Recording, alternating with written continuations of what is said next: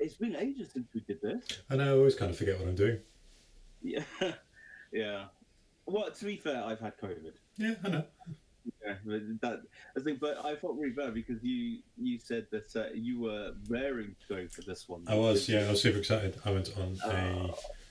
bit of a uh, Tom Cruise binge, and I think the last there was a point where I'd watched all the Mission Impossible films, um, a few Good Men and Oblivion for the one shot. I went to see Top Gun Maverick.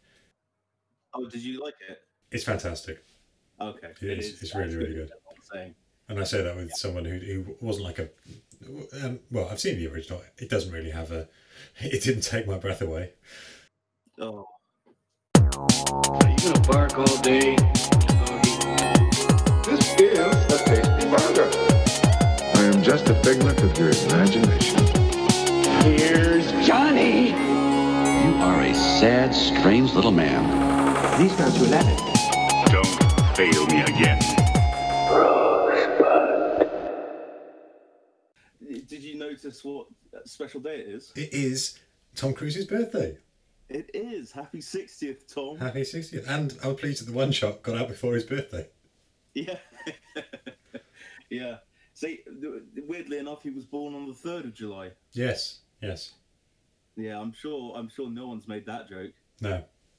But yes, at time of recording, it is Tom Cruise's 60th birthday, and I wish him a genuinely happy birthday. Yes, and may he keep making many more action packed films for years to come. Yeah, yeah, yeah, dude. Seriously, and don't you know? We'll we'll give you a pass on the whole cake thing for now. You enjoy cake on your birthday, and then maybe when it comes to Jesus's birthday, you can send us some cake.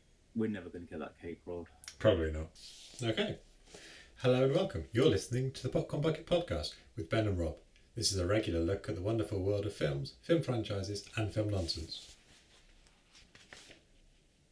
This week is a franchise fatigue episode, in which we take a franchise and look at the high points, the low points, and everything in between to sort the perfect puffs of popcorn from the sad stale bits at the bottom of the bucket. This week, we are continuing our look at the Mission Impossible franchise as we look at the three named entries Ghost Protocol, Rogue Nation, and Fallout. Yes, yes, exciting.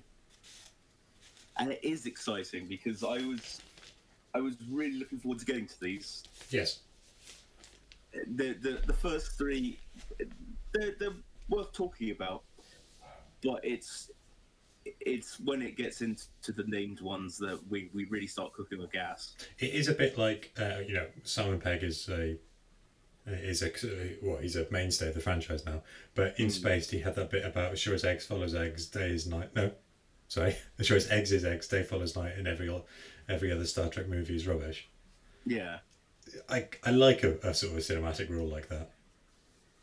Like every other Daniel Craig Bond's film was really good, um, and with Mission Possible, anything with a name is brilliant.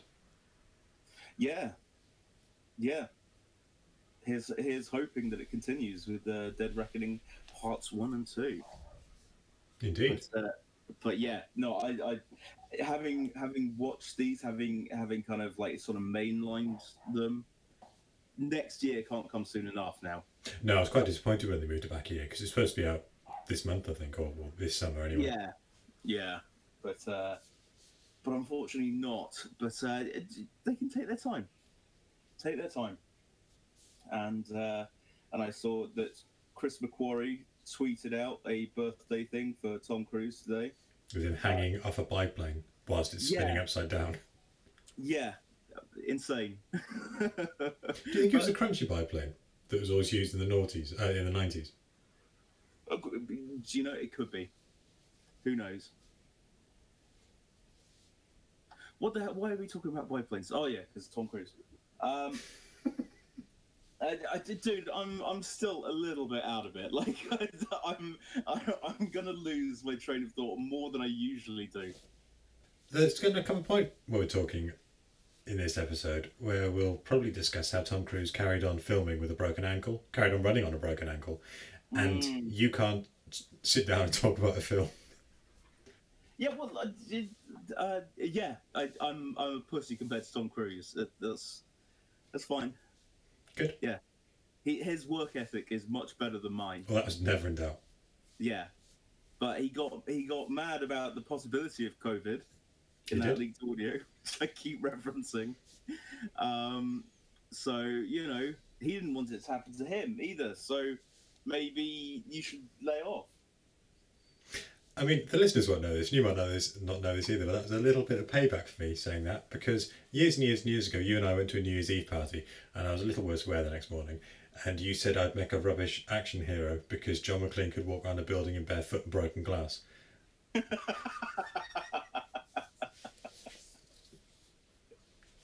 Yeah. Well, you wouldn't make a good John McClane. No, no. Although it depends. One to three, definitely not. The rest of them, probably. Anyway, talking of good films, let's talk about a good film. Yes, let's talk about a good film. Go on, Rob. Give us the facts about Ghost Protocol. Mission Impossible Ghost Protocol, released in 2011. Directed by Brad Bird, written by Josh Applebaum and Andre Nemec. Starring Tom Cruise, Jeremy Renner, Simon Pegg, and Paula Patton. Music by longtime friend of the podcast, Michael Giacchino. Mm. The IMF is shut down when it's implicated in the bombing of the Kremlin, causing Ethan Hunt and his new team to go rogue to clear their organisation's name. Hilarity ensues. It does. Yes, well, in, there's nothing politically charged about bombing the Kremlin.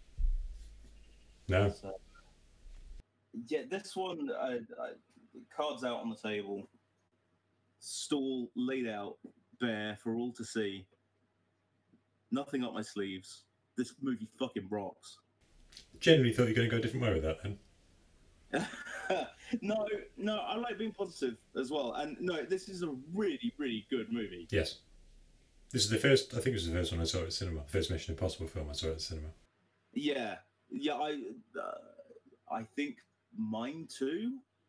I think I saw this at the IMAX. This is one of the first movies I saw in IMAX, and uh, when when uh, it got to the Burj Khalifa bit, and you get the shot out the window looking down, I swear my stomach did a backflip.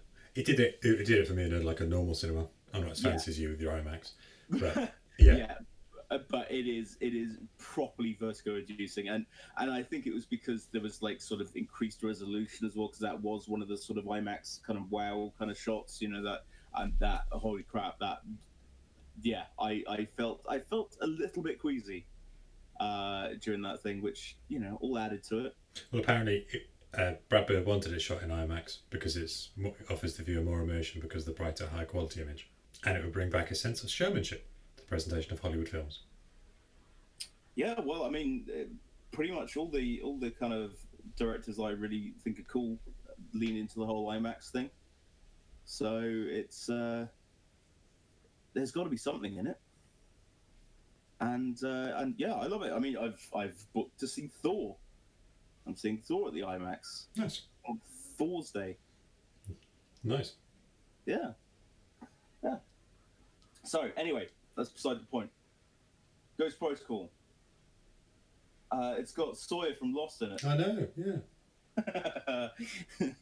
yeah, I tell you what, that opening sequence, I think it's it's kind of a masterstroke casting someone like him, uh, Josh Holloway, because um, he's recognizable and you do you do kind of feel sympathy for him immediately. There, there's empathy there. You want to see him succeed, and then Léa Seydoux comes up and ruins everything. She does. I know. So, so yeah. So that I think that it, it, that's a really, really effective opening, and the fact that it, we have sympathy for him, but obviously we don't like her very much afterwards because she does a bad thing. Perhaps, perhaps that was the secret that Daniel Craig was talking about in Bond. Quite possibly. Everyone has a secret. We just didn't get yours yet. You shot Yeah. From Lost. Yeah, exactly. Exactly. After he did a cool rooftop escape and throwing down a, a jump pad thing. And yeah. So, prison break, dude. So yeah, then Ethan's in jail. I like him throwing the rock before the prison. I Before the do as well. I was, I was wondering, like, because he seems to bounce it off two walls and then catch it. Yeah, he must be throwing I- that rock pretty hard. Well, yeah. And and I like the fact it's got its own little knock in the in the wall that he, he keeps it there. But Yeah. yeah, And Yeah, you put it back for the next person. yeah, well, it's some it's some Great Escape shit. He he really likes the Great Escape. He references it quite a lot. Old Tom Lee Cruise in, in chats with him that I've had. Um, he, he mentioned it. Yeah. But uh, but yeah, so obviously that's a that's a Great Escape reference with the bouncing it off the thingy. But uh, and he's Sergey again. He's his his Russian alias is Sergey. Yes, yes. I thought he was in another film, wasn't he? Yeah. Yeah. But I what I like about this is it sets up the team dynamic pretty instantly. Uh, with all all of them sort of working to make sure that Ethan Hunt can do Ethan Hunt stuff. That's true. He does some great silent acting, like sort of when he. Yeah, well, that's that's the thing that the, the, the team dynamic really comes through as well, and I, I I love how sort of stressed Benji gets because he's just kind of like, no, I'm not doing it. Fine, we're waiting. we we'll wait, and then yeah, Tom Cruise does some good good kind of comedic eyebrow raising and threatening him with his fist and all that. It's a fantastic sequence, and Yeah. obviously, ain't that a kick in the head? Yeah, yeah. I like that he sort of stays. There's a jailbreak going on. He just stays there until he hears the song. Yeah, yeah. He's like, okay, that's my cue. I like the uh, the sort of dive he does off the um, off one level onto another, just as the music starts. Mm. Yeah, it's a it's a very very good sequence and fun. Yes. super fun as well. And and I think I think that whole uh, intro thing, like him, you've got it, it's it's an effective opening because you've got Ethan being cool and awesome, but also deviating from the plan almost immediately to get bogged on. Yes. Um, you've got you know everyone doing their thing. You've got Paul Patton under the uh, un- in the sewers with the with the machine that makes holes. It's like a drill, but it's not. So it it, it kind of refreshes you on people's roles and, and what what kind of part they will be playing in the whole thing. It's a very very efficient opening, and uh, and then we get light fuse into the intro thing, which I love. I love the fact that it goes from the film to the actual opening titles as well. It's the only um, Mission Impossible film where Fuse is actually lit, actually lit for the opening titles. Yeah, I it completely works. And old, old Giacchino, friend of the podcast, Michael Giacchino, uh, he crushes it because, of course, he does. It's it's a it's a fantastic opening, and I think I think there's something there's more energy in this sort of like opening bit than I got from a lot of Mission Impossible three. Yeah, Yeah, I'd agree. and I think it's because Brad Bird has a background in animation. I think I think he's kind of got more of an eye for movement and and kind of things that are cinematic anyway. Like you, you look at something like the Iron Giant, um, and that's you know incredibly cinematic and whatever. And and there are there are uh, sort of animated movies that have had similar budgets and not looked nearly as good or nearly as from the period or whatever. And it's because Brad Bird is is fucking great at what he does. And I, I genuinely think it's kind of his animation background that that helped with the, it feeling dynamic and everything's constantly moving and things like the like the fuse into the actual opening titles i don't think that would have particularly occurred to jj abrams Unless it now. Yeah, I know, and I I do feel bad knocking J.J. Abrams, but the fucker's a multi-millionaire, and you know he's got plenty of people telling him his work is great. But I I do feel that this was a fucking shot on the arm for the series, and it, it suddenly it suddenly didn't it, it sort of trimmed all the fat, and and like with the opening with with this sort of establishing who everyone is and what they do. I think uh, this kind of moves on at a hell of a clip, and uh, and it's all the better for it. And what I like is is uh, Brad Bird apparently he wanted he wanted all the gadgets and things to go wrong, to not work properly. I was going to get at the end. Oh, were you? What? What? But it, it kind of goes into the whole thing because obviously IMF is shut down. There's a whole thing. IMF Well, you got you got the you, well before before all goes wrong. You got the um, the Russian uh, the, the the mission infiltrating the Kremlin. Yes, and I suppose yeah, their their gadgets do work. which has there. one of the sort of the coolest, um, well not coolest, but I, I like the screen gadget thing. I do as well. Where it's sort of videoing the corridor behind him. yeah, it's- it's and the got- gag with Benji's face appearing. Yes. And Just just when he absentmindedly sort of like gets in front of the camera, just scratching the back of his neck and just kind of like hmm, and then yeah, and everybody gets to wear a mask except Benji. yes, he's very excited to wear a mask and he doesn't get to. Um, but uh, yeah, and, and apparently in a 70s episode of Mission Impossible, they had a projector screen type thing, type gadget. Okay. Well, my Pretty question, sure my question for at this point, they just seem to always just leave their kit behind. I mean, obviously, I know ultimately it didn't matter because of what happened to the Kremlin. Yeah, I, I, I, I did think that. I mean, yeah, well, isn't the point that there's lots of these things self-destruct within five seconds so that people don't find it and know what IMF were up to? So yeah, leaving a screen and and a, a tablet and everything behind it. Yeah, that's some significant hardware to leave behind, And a sonic uh, dripping machine. which apparently does exist. Okay. I thought it was a it was a science fiction invention, but there, there are things that can almost throw the sound.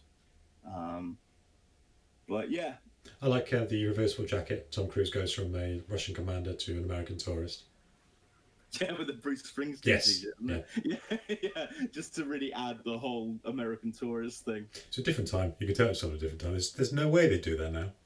So yeah, no, the, the, the Kremlin sequence is, is some classic Mission Impossible stuff, it, and it really is. It's like time pressure when it comes to uh, getting his alias on the system to get through. Yes. Yeah. Um, I like I like sort of Benji sort of nervously talking throughout the whole thing as well because again he's like our he's our sort of our audience surrogate, isn't he? And and so the fact that he's qualified as a field agent and now he's working with Ethan Hunt, like he's super excited, and it's it's cool to see like a human being react to it all. I also like how they, they don't explain it. They just he just goes, "I'm a field agent." Oh, wait, is that? Yeah, yeah, exactly. Why are you here? yeah. Then it all goes wrong. The Kremlin blows up. Ethan goes to hospital. I Yes. really like the the subtitles being in Russian and then going to English slowly as he sort of gains consciousness. Yes, I like that as well. And uh, and the the cop, he's really good. I like the little detail that uh, you know Ethan wakes up and he's handcuffed to the bed and everything, and then you get a nurse grabbing the papers off the bed, and it all falls apart because he's taking the paperclip, and then then him being shirtless on the side of the building on the ledge, kind of ready to jump and ready to escape, and, and I love the cop's look of yeah, go on then. yeah, like weirdly playful, kind of just like, yeah, let's see what you can do. Go on then. And he, god damn, he does it. And it's the uh. second use of the A113 code at this point when he does his uh, when he phones to be evacuated. He goes Alpha 113. Uh, it's on the ring as well, the ring isn't it? yeah. Yeah, yeah. That's that's the that's the old Pixar Easter egg type deal. Yeah, it was the animations. Was it the animation lecture hall or something that they all went through? Yeah. Brad Bird and all the like all the people involved so many, so many like crazy talented people. Yeah. uh, it came from that. So yeah, it just tends to tends to shot. Uh, It's a fucking it's a naff ring though, isn't it? like Yes. the A one one there, I I wouldn't wear that unless it was to sort of like poison someone. The less said about that, the better. Get Tom Wilkinson as the um, secretary. Yeah, yeah, and and I think he's great, but they they don't last, do they? No, no. he's great and he is he is fantastic I've, I've loved him in many many things you know i suppose he's there and he's effective he he, he garners you, you like him he's affable Yeah. in just that little bit and that's all that's really needed i'm impressed with how uh ethan can can is it he draws on his hand He draws his that- hand really quickly and shows uh, Benji. oh, Benji then. Sorry, uh, Brand. Brandt. Yeah, Jeremy Yeah. Renner. Who's Yeah. this man? I know. I loved it. Just to mean like like a Guess Who type thing or, or something like that. I'm sure there is someone out there who can who can CGI that up, who can just use After Effects and just have something hilarious drawn on his hand. But uh, but yeah, it's a it's a good sequence. Jeremy Renner, like I, ever since Bourne, I I do have slight reservations whenever Jeremy Renner joins an established franchise. It always feels like he's well at this point. I'm not sure. What, there was almost uh, a feeling that he was going to take over. That this was going to be sort of a handover film from Yeah. Tom Cruise to Jeremy Renner, because this was after Mission Possible three. So this was, and I think it was after the sofa jump. So he almost. I don't know whether it's like a last roll of the dice, but I don't know. It wasn't the juggernaut that it is now.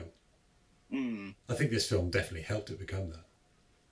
And Oh, I think sure. I think if it wasn't for this film, we may not have been talking. You know, um, we may not still be talking about them. Other than uh, oh yeah, the first one was good, but Yeah, well, he was definitely. I think. I think. Yeah, he was brought in as as like uh you know when they have like a stealth pilot for stuff Yeah. and they bring in characters. They did it on Supernatural. I think they had some characters come in for this sort of spin-off type deal, and people hated it. And but Jeremy Renner actually comes out pretty unscathed from this. I think Yeah, he's actually yeah. really good in this one, I, and I, I think he is he is likable, which is important when you've got the team dynamic, when you've got the team working at peak efficiency. You need someone who kind of fits into that whole thing, um, and he, he does well. They establish the whole IMF without IMF thing really well, and and and it, you do feel that shit. This is all they have now. These people, it's like a skeleton crew. and the stuff in the uh, in the train car, none of Yeah. which worked.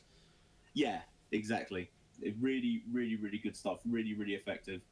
Yeah, it's again a shame they're not actually doing missions for IMF, but then I suppose that that that's that's the rule, isn't it?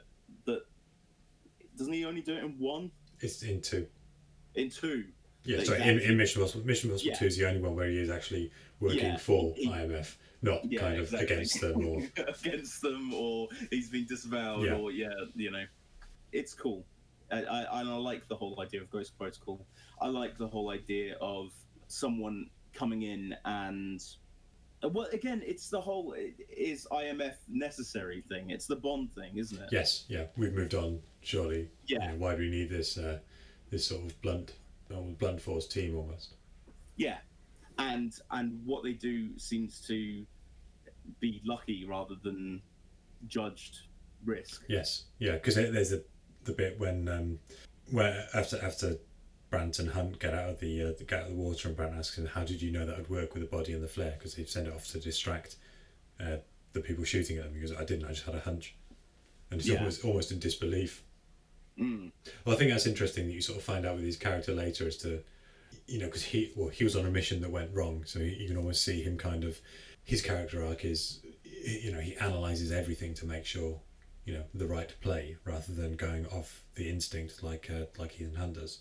Yeah, and then we learn quite why that is later on as Yeah. well, which is really, Well, really it's well after done. Dubai, so the Dubai thing, as you said, as you said at, at the beginning. I mean, obviously, why wouldn't you start with it? Because it was the, I think it was in most of the trailers. It's, it's the it's, if Mission Impossible films are the one where this is the one where he jumps out, or, you know, climbs up the Burj Khalifa. Yeah, and it's a it's it's a stunning, stunning sequence. Uh, it, it is, it, and it was sort of like, I still think it's a series high point. Oh, yeah, yeah, yeah, yeah. Uh, maybe not the high point because of where we go later, Mm. but holy crap, what, what a sequence! And I was, I was reading um, on IMDb the, tri- the trivia they have on there, and it was um, he wasn't free climbing; he was climbing with ropes. The ropes were uh, were digitally removed afterwards. Yeah, but still, he was five hundred meters up with ropes, but Yeah. five hundred meters up. Tom Cruise is insane. Hmm.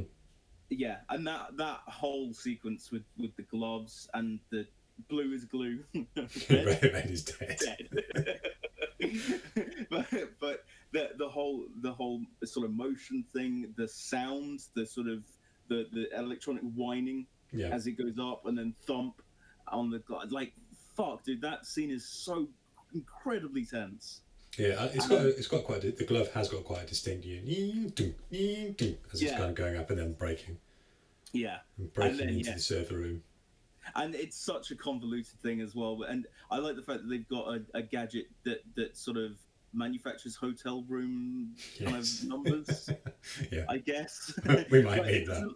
yeah, but you know, but you know, who who cares? I actually think that's the gadget that goes right in in our film. Yes, and uh, I and uh, let's not forget that the best gadget in the movie is uh, Simon Pegg's fake arm that he has, so he can he can steal things with his real arm. That the, that whole sequence about a a weapon steal taking place. Uh, it has to happen in two different rooms, but they have to they have to kind of fool them. The whole thing, the whole thing is so convoluted. But then that's Mission Impossible. They're doing impossible things Yeah. and uh, and and that's the nature of the beast, and uh, and it's it's brilliant. It it's that that whole thing is is really really where it's kind of like oh fuck this is this is something new for the series now. Like they've had impressive set pieces and stuff before, but this is this is next level, and and it's so much fun. And I think this one is probably the most rewatchable of all the movies, and it's because of things like the Burj Khalifa kind of sequence where you can sort of watch it. Because I think I think with the later ones, with with like Rogue Nation and uh, and and Fallout, I kind of end up sitting down to watch the whole thing. Yes. I mean, I know you, you, you can sequence. you can just watch Fallout by itself, Yeah, but yeah, But, I, I uh, suppose you can just watch the Ghost Protocol as a, as a as a film. yeah, this and then going into the sort of the sandstorm chase, which I think is really well done as well. yeah, that was a good dance tune from the early two I knew I, I knew you were gonna Do do do do do do do do do do do do do do do do. Do-do-do. I'm, I'm sure that exists online as well. A YouTube thing where you got the sort of Doppler effect for Darude Sandstorm, where they see it in the distance and it's like. "Do, do, do,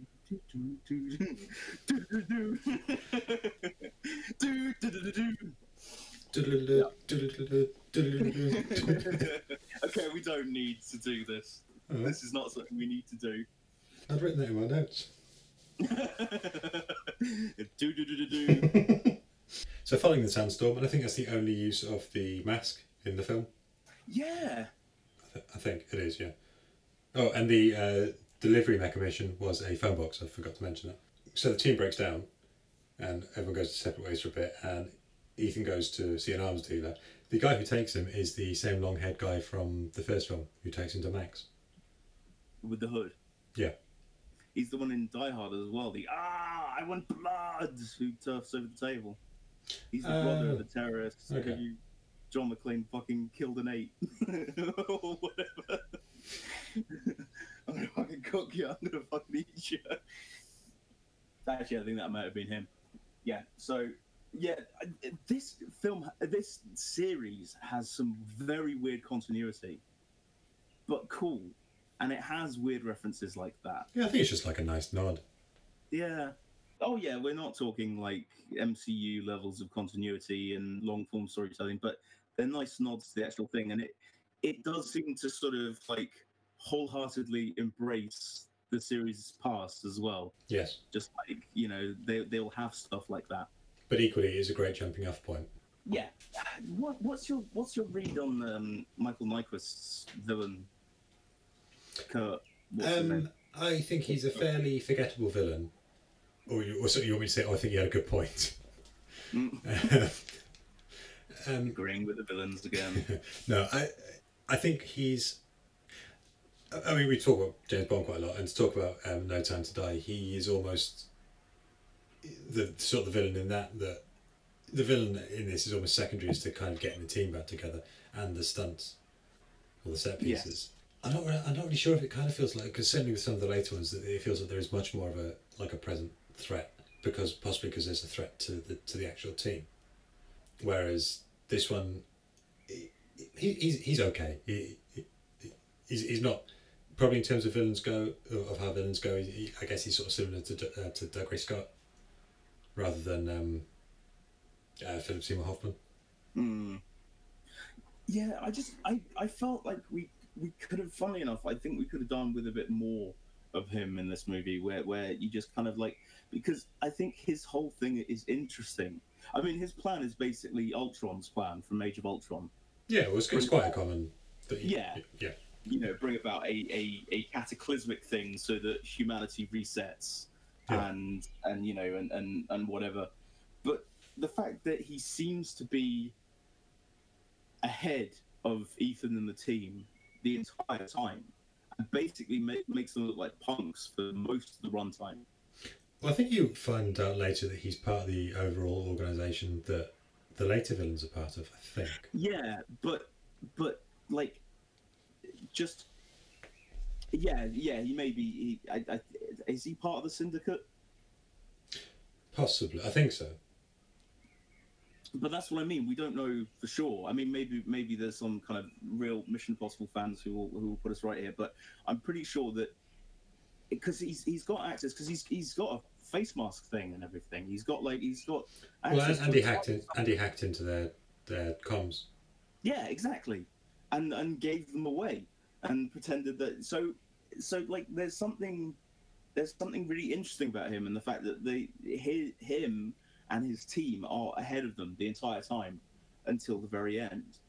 And and so I kind of felt like he could have done with a bit more fleshing out. I, I feel that that again I think you have to be careful when it comes to things where it has like world-ending consequences. You have to sort of like get behind the the the actual person doing it. Otherwise, it does just feel like another James Bond villain, Yeah. like you said, like like kind of I'll take over the world. Why? Because because I I'm rich and I want to take over the world. you know. I mean, at least he does have motivation, and, and, and he's got. But it, it's it's a hell of a leap between between kind of lecture halls where he's talking about a great reset and everything to actually, uh, you know, bringing about a nuclear incident. When they have the, uh, the at the end, uh, and they have the fight in the car park, or the, the sort of vertical car park with all the cars moving around. It did look like um, Tom Cruise just beating up an old man, though. It was. They just happened to film it. I, I like how he says mission accomplished. I know it should be cheesy, but But well, that's the thing. Luther calls him out on it. He said, "Always corny." Is it me or is does the whole Mumbai thing? I like I like the sort of sequence um, with the metal suits and the sort of cable type thing. It's Jeremy Renner doing it this time. yes, yeah. Um, and also the whole conversation. The I'll catch you. Pluto is not even a planet. Yes, it's funny because you said anus. the whole party thing. Uh, uh, it's it's cool to see Anil Kapoor. I really like him, but I felt it was a little too far. Like, just it, we didn't need to go to Mumbai. It was just like another exotic locale. Yeah, I just uh, maybe I was just feeling a little sort of like globetrotting fatigue by that point, but like it just it's not bad, and certainly you know them going him going out of the thing into the into the parking lot thing where you know it's like some fucking matchbox type deal where they're all slotted away. I mean, shit, dude, do we have anything like that in this country? don't know.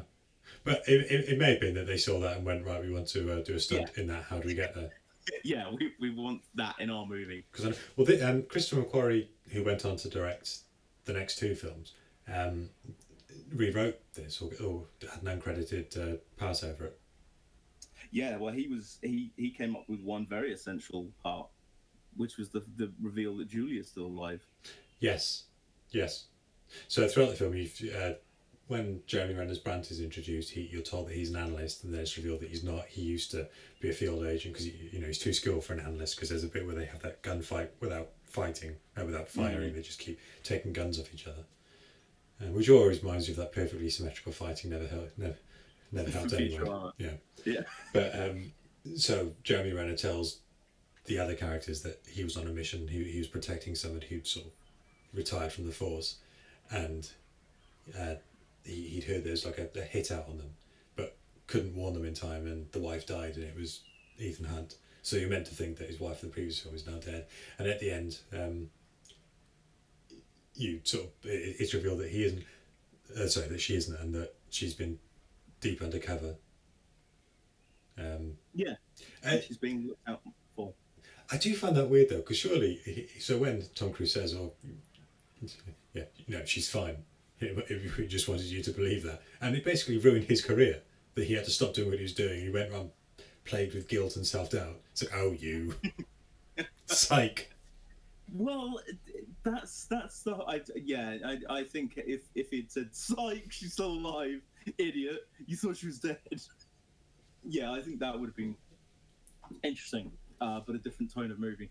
I yeah, I I think when it comes to spying and espionage and all that, there are certain things that are above your pay grade, and you just have to accept that you're just not going to know the truth behind it. So, Brandt being like a field agent or whatever. Yeah, even though he was personally involved in the whole thing, it was on a need to know basis, and at that time he didn't need to know. But it's nice. It's nice that they they do have that sort of moment. Yeah, yeah. And yeah, the, the, the mission accomplished thing is great. Uh, Luther calling him out is fantastic. Him uh, reaching to pay for the beer and then pulling his middle finger out of his pocket. I, I can tell you, you've done that. yeah, of course. but it's great. it's, it's so good, and again, it, it, the friendship between them is is Yeah. obvious. You know, it's it's nice. You know, he was going to be killed off in the first film. Yeah, well, that's what that's what happens when you're as charismatic as Ving Rhames. You just you keep getting picked. I know it would have it would have been so such a waste as well because I I love seeing Ving Rhames in these movies. I'm just like, oh, brilliant, it's Ving. He said to he, he apparently went to Tom Cruise and said, "Why is uh, well, I heard it quoted as uh, why why does why has the brother always got to die?" so they changed it because I think originally he was going to be an antagonist, going back to the first film, an, an, an antagonist in the way that uh, Jean Reno was.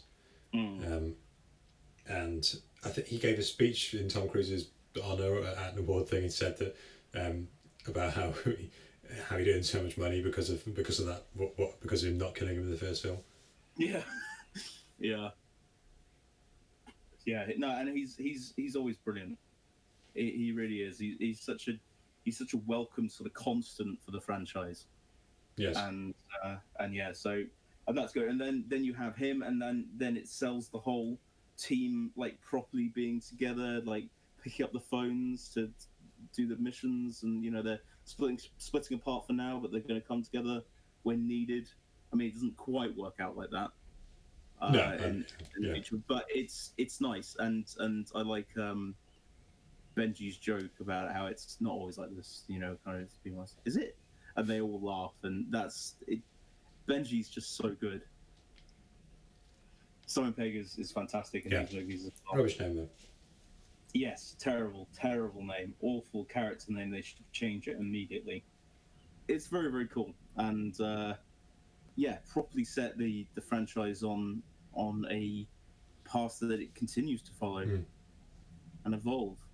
Oh, you also get the uh, just quickly at the end. You get the sort of a quick mention of the syndicate, Yes, yes, a nice little sequel tease there, and and and. but it uh, wasn't apparently Oh, really? when um, Chris McQuarrie went to Marriage State's the next one. The syndicate was mentioned in the TV show. It- that was their kind of anti the anti IMF. Ah, oh, that's cool. it gets picked up again in the next one. So, Mission Impossible: colon Rogue Nation. Yes. It's a film that happened It was released in a year. yeah. Not sure I wrote it down. Idiot. I have not written down. Sorry. Uh, You- at some point after Come on, 2011. dude. 2015, I think. I'm going to double check now. Rogue Nation 2015. Yes! Yeah. Okay. All right, mate. You, Anyway, released in 2015, directed by Christopher McQuarrie, from a story by Christopher Christopher McQuarrie and Drew Pearce. Starring Tom Cruise, Jeremy Renner, Simon Pegg, Rebecca Ferguson, Ving Rhames, Sean Harris, and Alec Baldwin. Ethan and his team take on their most impossible mission yet when they have to eradicate an international rogue organisation as highly skilled as they are and committed to destroying the IMF. Dun dun dun. yeah. So, I listened to the audio commentary on this one. Okay. Um, I was going to listen to one of the three audio commentaries on Fallout, Okay. But uh, but didn't. I chose this one instead because fuck you, Rob. And I learned an interesting thing about how Christopher McQuarrie actually got the job. Would you like to hear it? I would. So they were doing Edge of Tomorrow. It was apparently just like a, a standard meeting, and I think Tom Cruise was just impressed with how McQuarrie was handling everything, and said, sort of casually, "You should do the next Mission Impossible." And then you know, McQuarrie says that he was like, "Yeah, uh, yeah, I, I could do," and you know, kind of non-committal, but he said he didn't think it was a serious offer. That, like a minute later, Cruise exits the room on his phone, chatting to someone in the next room. Uh, turns out it was Brad Grey, head of Paramount Pictures. He was laughing and joking with him. Comes back and said, "Yeah, you got the job." How terrifying must it be to like? I mean, I'm I'm sure you know the, these things are just insane factories and whatever, but just from a slightly casual conversation to, oh wait a minute, I'll just call up the head of Paramount Pictures. Oh, you got the job. a similar story to that, talking about um, Top Gun as we did at the beginning. Um, so it was originally, I think Tom Cruise had said he wasn't going to make a sequel to Top Gun. Then Tony Scott had a story, which I think involved him and uh, like drones being the bad guy or something. I, I might have that wrong. And he was signed on to star in it, and then obviously Tony Scott died Yeah. and so he wasn't going to touch it. And then the the director, whose name escapes me at the moment, came up with the um, with a with a script, flew out to Paris where they were filming Fallout, pitched it, uh, and uh, Tom Cruise sort of met met with him almost out of politeness because you know he'd flown to Paris. He pitched the he pitched it, and he said, "Oh, I'm aboard." Phoned to Paramount and said, "Let's make the film." And the director said about he knows how difficult it is to get a film greenlit, and so to see somebody just make a phone call, it's incredible. Yeah, it's, that's the power of Cruise, Hmm. man. He's, he's I, I, it's it's impressive and a little bit scary.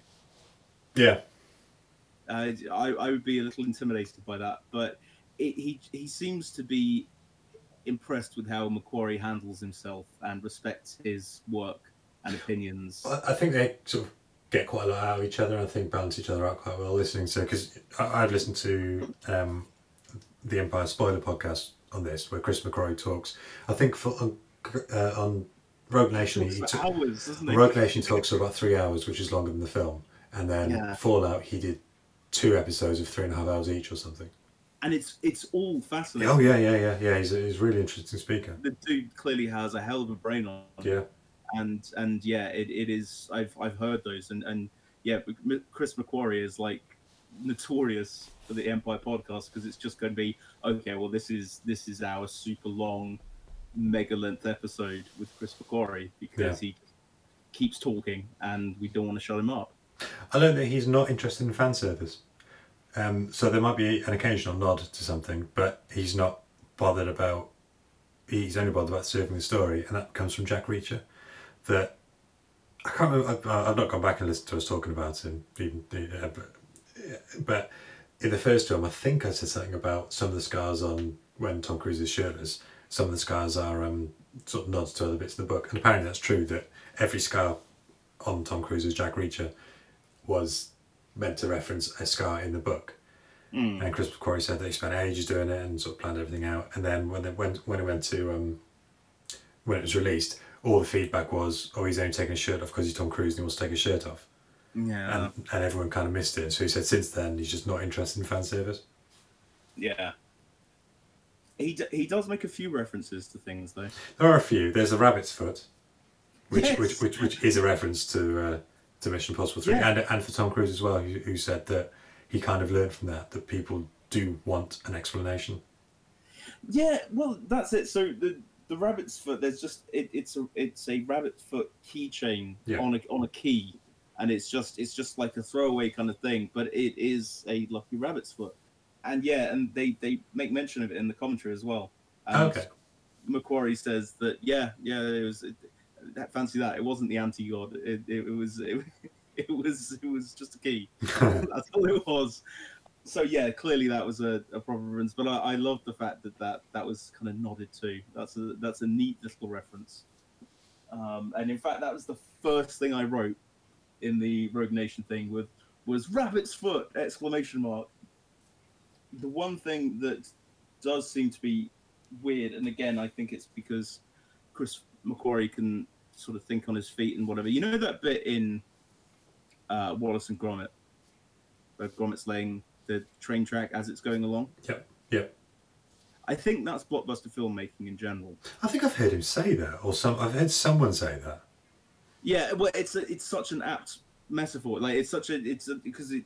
I thinking almost everyone's seen the wrong trousers, Yeah. and uh, and and it's it yeah, sort of laying the train track as you're going along because from the kind of sounds of it, they were shooting scenes without knowing where the rest of it was going. So both this and Fallout, they started without a script, and they basically Mm. went around saying, "I want to make make a stunt here. What can we do? How can we get there?"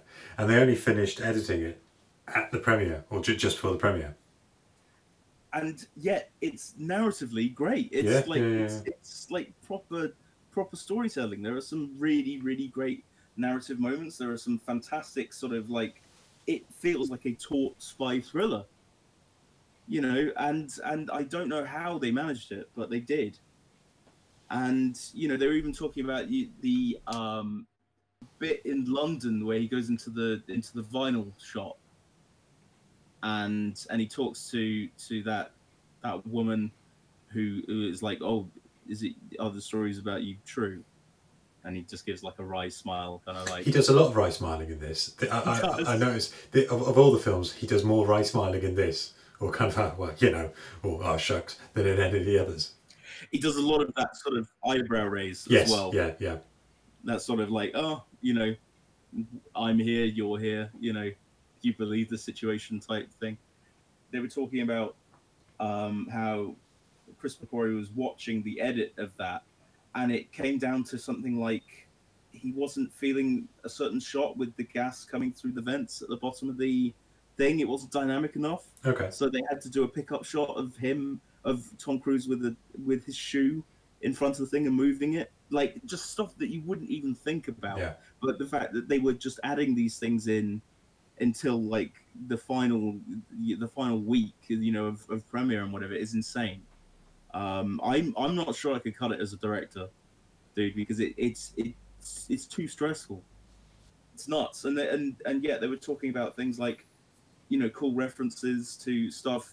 Apparently, the whole what is it you've been calling it the, the delivery mechanism for the I, I call it the delivery mechanism, but yeah. me- me- yeah, I knew it was some made up word. Yeah. um, All words are made up somewhere. yes, they are. It being a record, it, it was Tom Cruise's idea. He likes And, vinyl. uh, oh yeah, yeah, a, a vinyl record. Hmm. But it being Tom Cruise's idea because he wanted kind of more analog type stuff. Yes, yeah. And but apparently it's also first series of the TV show. The Yeah. first thing is uh, is a is information on a vinyl record. So it ended up being a reference without them really intending it to be. The record shop isn't real as well, sadly. I know. Apparently, people were trying to get in Okay. because it does look it does It look does, well, yeah. doesn't it? It, it? it does look like you could you could spend a couple of hours just just kind of going through their stuff. But let's talk about the the plane sequence. So this was the advert, and, and it's on the film poster, and it kind of so going into it, I sort of had the feeling of, oh, that's going to be like the big set piece. It's a shame they spoil it. And then for it to be the opening stunt, Mm. it's, it's really good, I think, because it kind of, oh, you know, well, what's coming next? Yeah, well, exactly. It kind of yeah, you think wow, that's going that's their one sort of standout set piece, Yeah. but they have many, and and this is just, I mean, it's it's so impressive. The the whole thing that again they say Tom Cruise is, is the, the best special effect, and you can sort of see why. Well, he's genuinely hanging on the outside of the plane. I know he's a crazy man. It's all there on screen. Yeah, it looks yeah. real. It feels real. Yeah. it was a, a, a hell of a thing to do. It, it's great. It, it's really really cool. And uh, and yeah, when when when the plane actually takes off and you see the ground disappearing, Yeah. that may that may give you some some stomach back flipping action going on. And it still manages to be funny, like open the door, open the door, the wrong door. Yeah, yeah. Well, exactly. I, I like. I, I'm always got time for Simon Pegg being uh, stressed about stuff. Like Yeah. just just trying to trying to do something under insane pressure always works, and and it's it's such a great sort of it's a it's a great double act actually, and they they do actually kind of expand on that later Yeah, with just him and and, and Ethan. it almost becomes a Tom Cruise Simon Pegg buddy movie. Yeah. I think I think they're very good friends in real life. Yes. So uh, this is Rebecca Ferguson's introduction to the franchise, It is. and she's fantastic. Well, she doesn't turn up until um, so Brandt is on trial for the IMF because Alec Baldwin is the head of or who's working with CIA wants the wants the IMF to end, basically because of the previous film. Apparently, they um, the initial plan wasn't for the syndicate to be involved in in Rogue Nation. It was just going to be a, a throwaway line at the end of the last film. Oh, okay. So that wasn't yeah that wasn't the But they actually sort of built it into yeah, because that's the thing because they're they're they're hunting Ethan now, yes aren't they? yeah And and he says something about his last day as a free man or something like that, and then six months later, he's got an isolation beard. yeah, he's got an isolation beard. I like the workout fake out as well. Yes, yes, that is that is good. And but yeah, it, Benji it- playing it- Halo, I'm fairly sure they would have they would have noticed him playing that on those massive He screens. little, he had a little mirror. Yeah, a little bit, yeah. and him putting the gum on the CIA thing is a again reference to the the gum in the first one. No, it isn't. They said it was. Ah, I listened to something and he said it wasn't. He said that people think it is, but it wasn't. Simon Pegg was just chewing gum and they thought it was funny, so they zoomed in on it. Oh, okay. Well, they said on the commentary Interesting. That it was. So who knows? And that's probably recorded later. So okay, fair enough. Yeah, maybe they just rolled with it. But yeah, Halo Five I know wasn't released then. That's why it has temporary box art. When he. Ah, when okay. he Well, it was just whatever the um the, the product placement was going to be. Yeah. So I, I don't think they filmed it because I, I assume the draw was kind of a pickup shot. Yes. Christopher McQuarrie said with um, product placement, it's the thing you and I have talked about quite a lot, and he said that people complain about it because, like the, um, I think it's the BMW cars in this, because there's a lot of them, and that people have said it's kind of just like an advert for BMW. But he said without the, you know, without them giving you twenty cars that you have to keep nice and another hundred that you can wreck, he said there's without product placement, there's no, you know, there's no massive set piece, there's no opera scene in this, or it'll be really scaled down. So he has no issue with it. And so if they want Yeah, to put well- in a um, a shot of a video game box, then that's absolutely fine because it gets the movie made. Yeah, and because they they say that uh, they, they thank the the the companies uh, for different things and BMW especially because they provided a lot of cars and bikes Hmm. that were absolutely wrecked. Apparently, the guy came to pick some of them up later. And it was just like, yeah, that pile of junk over there. they completely wrecked all of them. Well, apparently there's some they have they they're not allowed to. So like the I think they have the sort of the chassis and whatever. the main one he's driving. the- Yeah. yeah, yeah. Um, but one of them, there's there's a, a shot where they sort of careen backwards down some stairs. Cars downstairs. I wrote in capital Down letters. stairs. Well, this time it doesn't even it it. This one it doesn't actually touch the stairs. No, I know. They do have they do have other cars going down steps, so you're covered. Um, but that shot of of uh, Benji and Ethan in the car going backwards in that huge jump, they just fired a BMW out of a cannon. Oh wow. You know, so, so that that's it. So, you know, I if it gets shots like that, yeah, I don't mind. As a Bond fan, I, I'm kind of used to smacking the face off it of his product placement sometimes. Anyway, carry on. So Benji wins two tickets to the opera. Mm. Um, and then that's a big set pieces in Vienna. Apparently, in I the script originally there was a, a going to be a line about Benji saying, "How do you know I wouldn't bring two people?" And Ethan saying, "Because it's the opera." But Tom Cruise made them take it out because he said it was punching down. Ah.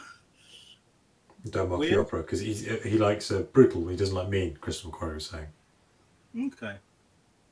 Yeah, I, I, I sort of get that. I think the, the, the opera sequence is so so well done. Yes, yeah, Um, the the sort of the editing to the music, it's it's classic, but it, it Ness and Doma. thanks man. You're welcome. Well, that shows up then whenever, or not whenever, but that's almost Ilsa's theme through, throughout the film. Yes. Yeah, when when she's later on in the movie where she says something like "Come away with me," and and you get you get that sort of um, you get that swell of the the opera music. It's great. Yeah, Nessun Dorma. Uh, yeah, is it Nessun Dorma that one? Yeah, I can, I can sing it again if you like. Okay, yeah, yeah, please do because uh, go on. No, you're right. Just rewind a little bit. I can't do that in real life. I have to do that edit. Uh, fuck it. It's a it's a it's a good sequence, and I I like the fact that the the geography of it. You know where everyone is. At the opera. So, Because they wanted drama. You want drama, go to the opera. true, true. But the the sort of gantries and Yes. moving platforms and, and things like that, you know where people are, and it, it again it, it sort of makes the fight much much better. And I do, I, even though they didn't say about it, I do think there is some the Bond stuff going on when he uh, not only the the gun, what instrument is it? The flute, isn't it? I think. Flute, I think. I do. I do like a gun being assembled from something. I know you do because you talked about in the first one Yeah. it being uh, assembled from like a battery and and things like that. And there's a truncheon as well. I think the truncheon comes apart into a, a weapon Oh yeah, yeah, and out of a yeah. pipe. it's A, a trun- yeah, truncheon gun with with a laser sight. But uh, yeah, it, it's it's some sort of brass instrument, possibly a flute, and yeah, the the sort of gun assembled from that. And the fight and the dude is so much bigger than Tom Cruise, and yes, we know Tom Cruise is is a little diddy man, but like still, It's his shot- birthday. How dare you? it won't be his birthday when this comes out. Every day is Tom Cruise's birthday somewhere. and the dude's clearly massive, so I was getting proper Jaws, James Bond vibes. Well, from that's that. good with the sort of the rising, the different levels that keep going up and down. And Yeah, very very cool. And I and and Ilsa Faust being there. Apparently the uh, that shot with her with her leg up on the uh, on the thing that was like a shot they had to fight for, I think. But they even designed her dress Yes. around that shot. initially, that he uh, they hadn't because Christopher Quarry said he wanted to basically put or have Ilsa Faust, Rebecca Ferguson as the sort of the best wo- woman the franchise had ever had. Mm. Um, and they've had some, you know, fairly decent female characters. You They know, have. um, I think Kerry Washington. No, Kerry Washington. Yeah, Yeah, she she was great. Keri Russell. Keri Russell, sorry, not Kerry Washington. uh, sorry, Keri Russell was great in um, in Mission Impossible Three. Yeah. Um, and Thandie Newton as well was fantastic. Mm. But he wanted to make the you know the, the, the best female that the franchise had seen, and didn't necessarily want the kind of you know stepping out of a car in high heels and a dress. But they were speaking to a sniper, sort of asking you know if you were in this kind of situation, how would you stand? And you you you, basically would have to rest on on a bar, and the only way to do that was for her to put her leg up, so that meant they had to redesign dress around it, which then meant they had to change her fighting style of the character to say that it would be more sort of kicking. Mm. Yeah, well, there's a bit when Cruise actually takes the shot, just to because it's a it's a cool way to to resolve the the two assassins One bullet. a one bullet Yeah. type deal. Um, I really like the shot that's it's kind of looking up again, sort of as Gantry as she disappears, and because it's like a silken dress, it's like a cape. It's like she kind of stalks off into the night. Okay, yeah, yeah. It's it's super cool, and uh, and yes, very glamorous, very cool. Rebecca Ferguson is fucking fantastic. Um, but uh, yeah, no, it's it's a it's a such such a good sequence, and it, it it's one of those things where blockbuster movies that's when they really come into their own. That's when they can do things on this scale, and this kind of out there, and, and it still be incredibly entertaining. I like how they was when they escape out of the opera as well. She she's already helping. They're they're already working really well as a team together, and she was, she stops him falling off the roof. So I think she she's definitely his equal. Yes, and Rebecca Ferguson's scared of heights apparently. Oh, okay. So and they they that was the first thing they did was sliding on the rooftops. this does it, it doesn't hang around much, does it? This movie, it's like Ghost Protocol in the fact that it we don't get a lot of downtime, and the downtime, like even even when Hunt is questioning her in the car, they're moving somewhere. You know, like because because like he's he's questioning and, and and finding out like what her whole deal is, and he's kind of patting it down. He's got this like a carbon fibered knife and the lipstick and whatever, and then she has to roll out of the car. Yeah. It's, it's it's got this insane momentum which just really really keeps it going. It keeps the interest up, and and the slower moments that you do have work that much better. Like even though the you know the opera sequence is, is full of drama, obviously you want drama go to the opera. It, it does take its time to get there, and then then kind of whatever, and it just makes those things much more effective. The sort of the, the slower moments. But again, it's always you always feel like it's surging forward, and again, it's it's the it's the characters driving the plot, not the other way around. And and that's when you when you have uh, an active, exciting movie when characters' decisions are the thing dictating where the story goes, and them finding out more about the syndicate and finding out about their motives and things like that. That's the thing that propels it, and it keeps us interested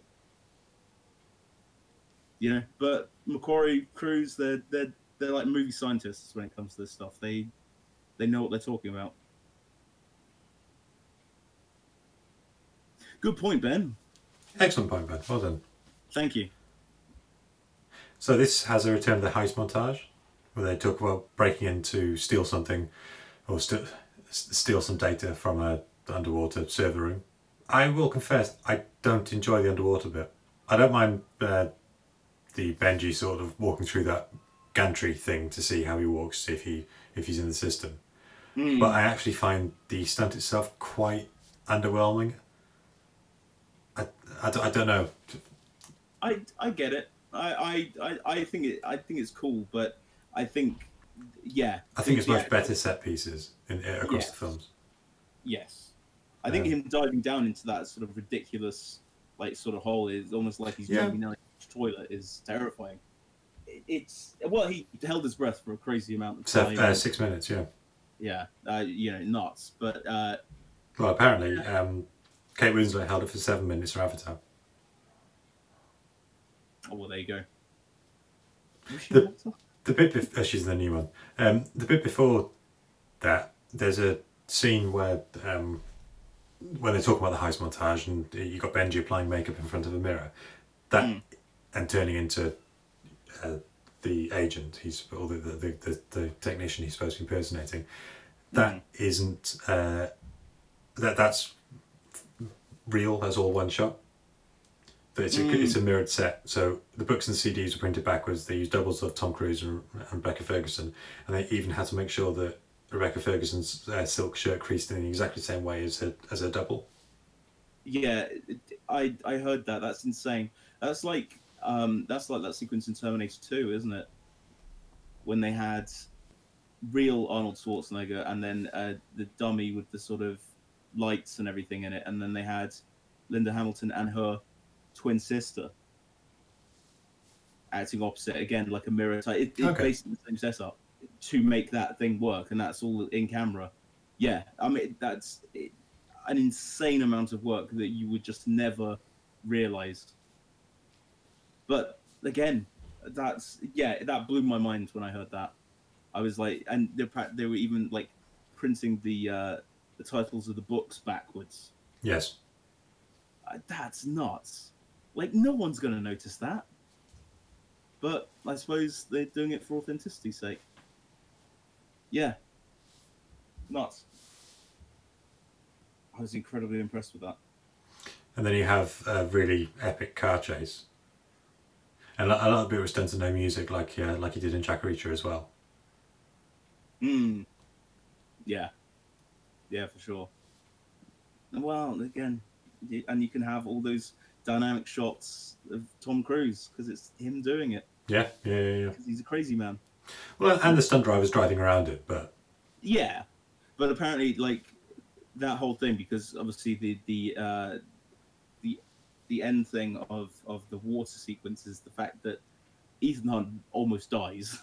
he was dead for a bit, Yeah. got better, and uh, so, so he's still a bit rattled, and he he goes to slide over the hood of a car and sort of face plants. Apparently, that was Tom Cruise's idea. Oh, cool. They were, they were talking. They were talking to Chris McQuarrie's brother, who had done training and stuff like that, and apparently he had nearly drowned a couple of times, and he was saying about uh, coming to and then not quite knowing what had happened. Yeah. So they wanted to make sure that, that Ethan Hunt's brains were more scrambled than usual. So, uh, so yes, apparently the face plant was intentional to uh, to sell that whole thing, and it works as well because like Ethan's crazy at the best of times, but uh, he, he definitely seems more unhinged. You have the a minute ago you were dead. Yeah, yeah, and yeah, and and Jeremy Renner and Ving Rhames in the in the truck. Apparently, again- crashing into them. yeah, they had they had Jeremy Renner for like half a day or like a couple of days, like really not long. Oh wow. And and so they they brought him in, and apparently he was just like improving lines. Yes, yeah, and, yeah. And and one of them is a high speed chase, and you pick a four by four to Ving Rhames, like as as they go. And again, they, they were just like, oh, thank God for Jeremy Renner because he just he just gets it. As is the bit where he go, um, where he sort of lists what they've done and goes, "I'm so proud of us." In that really Yeah. deadpan way. Yeah, I'd heard that. Uh, uh, the- yeah, in, in, in, in his interview, McQuarrie said about uh, basically everything funny. Jeremy Renner improvised. Yeah, he seems like a funny dude. Yeah, if only he had an app where you could find out more about him. um, yeah, they had a scene where uh, Ving Rhames gets off a helicopter, and apparently they had to do it about 19 times, uh, and and Ving Rhames was getting a little bit airsick uh, because it just the the sort of the wind noise and everything. But then Jeremy Renner was also pissing about and uh, did his Michael Jackson impression, like the video of Earth Song, Oh, yeah, the yeah. trees and whatever. So he was doing that in the wind, and uh, and apparently Ving Rhames would give him like these withering looks, like I'm gonna have to go up in the helicopter again, aren't I, just to come back down. but apparently they had a very very cool like kind of um, buddy relationship. So and and that comes across. The cat definitely comes across, yeah, in this one. Yeah. So yes, Jeremy Renner, man, secret weapon. I hope he comes back. I hope he comes back. He's contracted for another film. Yeah. Well, apparently because he wasn't in Fallout because of Endgame. Well, he wasn't. It, I'm not sure because I heard that he wasn't in it because of Infinity War, and ultimately he wasn't using Infinity War, and ultimately Fallout was shut down for a bit because of Tom Cruise breaking his leg or ankle. So he probably could have been in it, and it was, but schedules never matched up. Mm, Who knows? But yeah, But they I- did talk about having him for a day and killing him off at the beginning, but he said no. Yes. Yeah. Yeah. Well, no, that that would be a mistake. Yeah. But having having Brandt come back is definitely But he's not in the trailer for Dead Reckoning Part One. Maybe even because they haven't filmed Part Two. Initially, they were doing them back to back, but they're not now. yeah. Well, maybe maybe he's a surprise. No, that's true. Yes, that is true. You know, because that's the thing. A, a bunch of them, like throughout, have uncredited cameos. Yes, yeah. Michelle Monaghan, I think she she has a, I think it's uncredited in this one. Ghost Protocol, wasn't it? Uh, maybe, but I think She's not. she She's not, proper. she- she's not she in Rogue Nation. Oh, okay. Well, she has a proper credit shout out uh, later on, but one of them she's uncredited. Yeah, it might be Ghost Protocol. Actually, thinking about it, uh, that would make sense. Two people we haven't talked about eh, so far is uh, Alec Baldwin and Yes. uh, Sean Harris as Solomon Lane. Solomon Lane. Yeah, he does have that voice. So Sean Harris, he's brilliant, isn't he? He's fantastic. He's really, and really he good. is. He's creepy. He's Yes. you know, he, and he's not a franchise kind of guy. No, he wanted to be killed off at the end. yeah, And spoilers, he wasn't. they don't. They literally put him in a box and wheel him out for the next one.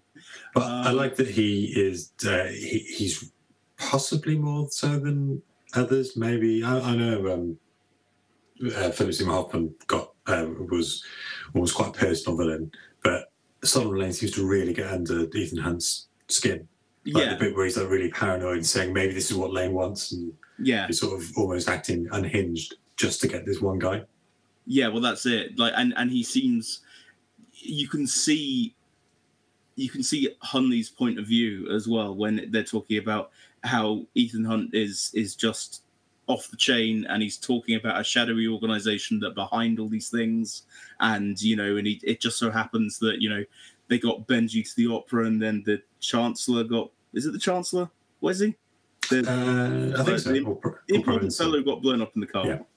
You know, it just so happened that that happened while they were there. You know, like you can sort of see Hunley's point of view.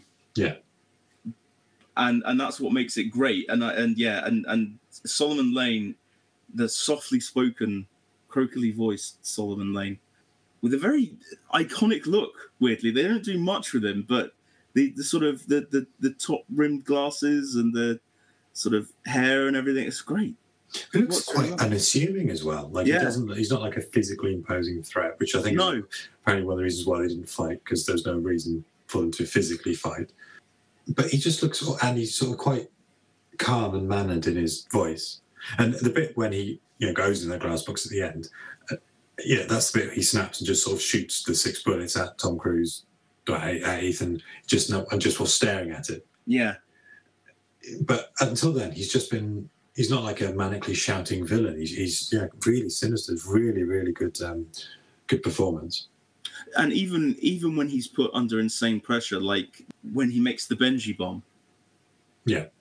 and and Ethan is talking to him via via Benji, which is a, an amazing sequence. Yes, But you know, and and kind of like he's he's pushing Lane's buttons to try and get him to call off the you know to stop the bomb countdown and all that. It, it's it's yeah, that's you only see flashes of kind of just like anger and and and and yeah fast movement. Most of the time he's cool calm and collected which makes him creepy.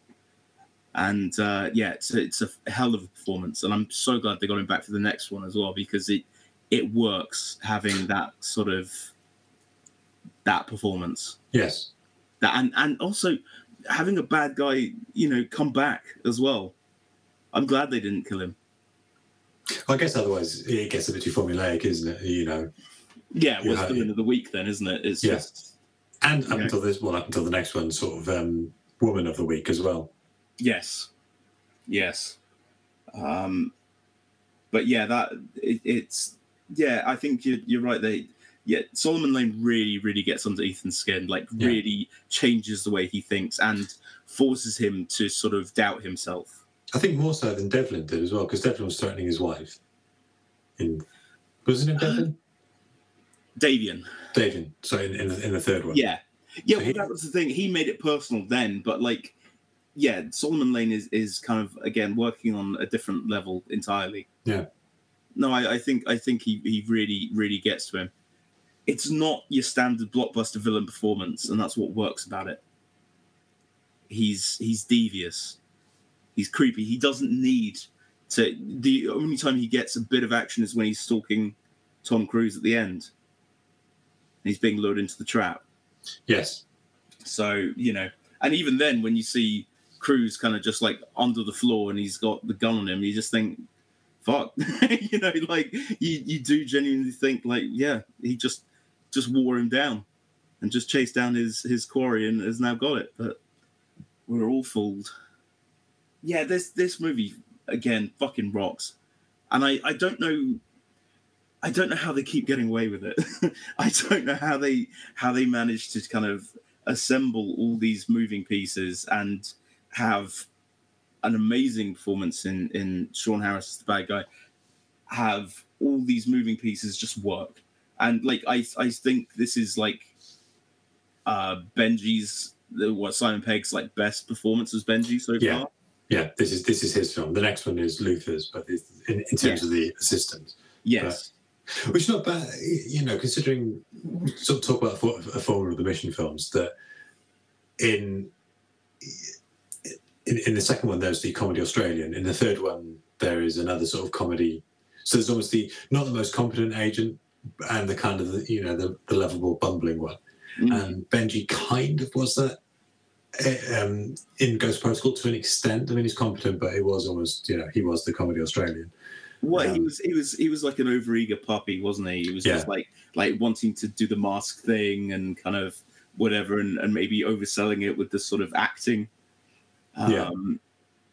And it wasn't, uh, the, you you know, it was the why are you here, whereas not now, and cer- certainly in this film and, and, and the next one, you know, he is an integral part of the team. yeah, dependable as hell, and uh, and yeah, and you really feel it like it's such a such an amazing performance by Simon Pegg when he's when he is strapped uh, to the explosives and Solomon Lane's talking through him, and the sort of the the proper fear in, Yeah. in his eyes is so good. Yeah, yeah, yeah. Like you, you just like, oh no, you can't, you can't kill Benji. Don't be killing Benji. Um. So yeah. I like Hunley. I like the the the, the quote, um, which is quite a long one, but I have written it down. Um, Hunt is uniquely trained and highly motivated, a specialist without equal, immune to any countermeasures. There is no secret he cannot extract, no security he cannot breach, no person he cannot become. He has most likely anticipated this very conversation and is waiting to strike in whatever direction we move. Sir, Hunt is the living manifestation of destiny, and he has made you his mission. yeah. I think I think the the Hunley uh, Brandt stuff is super fun as well, and Yeah, especially when he comes more around to you know the IMF way of thinking. It's it's cool to see him actually be on the good guy side, isn't it? He just like, oh, he's great. yeah, it, it takes them to that point. But there's going to be a third mass pull after that. Yes. It's going to be uh, Benji as um, as Hunley getting into the car and taking his face off, and then kind of deflating his suit to be the right size as, as, as Simon Pegg. But McQuarrie said that two masks, which this film does have, is the maximum for a film because uh, otherwise it gets silly. Otherwise, you get Mission Impossible too. Yes. yeah, where they're constantly tearing off faces. Yeah. Uh, yeah, no, and, and they, they do it really well with the uh, with the, the mask reveal and uh, Tom Hollander, hooray, Yes. Yes. as the prime minister. Um, so yeah, no, they they they do a very very very good job with all that, and uh, yeah, McQuarrie's instincts about the masks is dead right as well. You, you can't have too much, otherwise it's just like, well, do I even trust that this is the person now? Yeah. you know i don't trust their you know you kind of want to be in the story and you're you're experiencing things as that character is doing them and if you think oh well that's just ethan hunt in disguise or that's you know then you kind of lose something from it but you know use little and and, and sparingly it's very very effective uh, so top marks there mchugh um yeah no it's it's a fucking fantastic movie It is. It is. I think I. Uh, yeah. I, I think if you took the set piece from the Burj Khalifa, which is breaking into a server room, and replaced it with the water server in this, I think I'd probably so it, it, it could almost vie for top one. Mm. Yeah, I'm. I'm actually. You know what? I'm actually with you on the underwater thing. I think it's impressive, um, like how they did it and and what they did. But yes. in terms of in terms of the actual kind of thing, it maybe lacks the proper drama. Do you know what I think it is? Go on. I think there's too much CGI in that scene because the swinging arm and the sort of it just. Because, I think because we've been spoiled in this series, certainly from Ghost Protocol and and the rest of um, of, Rogue Nation, that it's you know he's doing his own stunts. It's it, it's all physical work. This one, there's just a little bit uh, of that, that mechanical arm going around, and, and, and there's a, there's a few things where it just looks a bit too cartoony. I I would agree. I think when they said because again th- this was in the audio commentary, and they would apparently so the things that were real were anything that Tom Cruise touched was real. I think it was real beforehand. I don't think it was like a Midas type thing where he imbued something with reality. Um, but like that's why he's in the new Pinocchio. yeah, yeah, exactly. So everything that he had to interact with was was physically there in the set, but the water was actually super clear. So all the bubbles and everything were added with effects Ah, later, right, okay. and and I think the the arm and things like that as well. So yes, it might have a little bit too much of a CGI sheen. Because the actual room get down. isn't uh, the, the actual room is is real, but it's not filled with water. Yeah. But uh but yeah, no, it, it, it yeah, I I actually agree. I'm with you on that one. So uh Okay. Yeah. So, but Rogue Nation again, fantastic. I, I really like just the the the car chase, the bike chase. Yes. I I like the The opera. with- yes, with this one, because this this is the one where where Cruise takes that insane spill off the motorbike, isn't it? yes. Because Ilsa Faust stands in the road. Yes. That looks painful. Oh, It was more painful than any of the other things he's done. It does. It really does. And but that really reminded me of Casino Royale. Yes. Yeah. Remember when Vesper is in the road and then he sees Yeah. her and, and turns the uh That Martin? car was shot out of an air cannon as well to get the roll. Yet they like shooting cars out of cannons. Yep. And I like cars down steps. Cars down steps, yes. So yeah, a damn good one. Like I I don't think it's as rewatchable as Ghost Protocol. I think Ghost Protocol is is the f- more fun, the funner Yes. of the two movies. But this one is is uh, a lot more accomplished, I think. And I, I think if you're you you're in it for the sort of characters and things like that, I think Rogue Nation does have the better stuff. Um, but but Ghost Protocol has the Burj Khalifa, which I mean takes some beating. And spoilers, they actually kind of fucking do it, the Madmen. Right. Okay. All out, Rob. You are very glitchy. You're very glitchy. Glitchy. Glitchy. Glitchy. Life's a glitch. Indeed. Right, is that better? That is better. Okay. Okay, so we s- we seamlessly move on to the final, as current, uh, the, the most recently released film, seamlessly, most recently released film in the Mission Impossible franchise, Mission Seamlessly. Impossible Fallout. Seamlessly. Released in 2018, directed once again by Christopher McQuarrie, starring Tom Cruise, Henry Cavill, Ving Rhames, Simon Pegg, Rebecca Ferguson, Sean Harris, Angela Bassett, Michelle Monaghan, and Alec Baldwin. The plot from the back of the Blu-ray. Hooray for physical media. Indeed. Some missions are not a choice. On a dangerous assignment to recover stolen plutonium, Ethan Hunt chooses to save his team over completing the mission, allowing nuclear weapons to fall into the hands of a deadly network of highly skilled operatives intent on destroying civilization.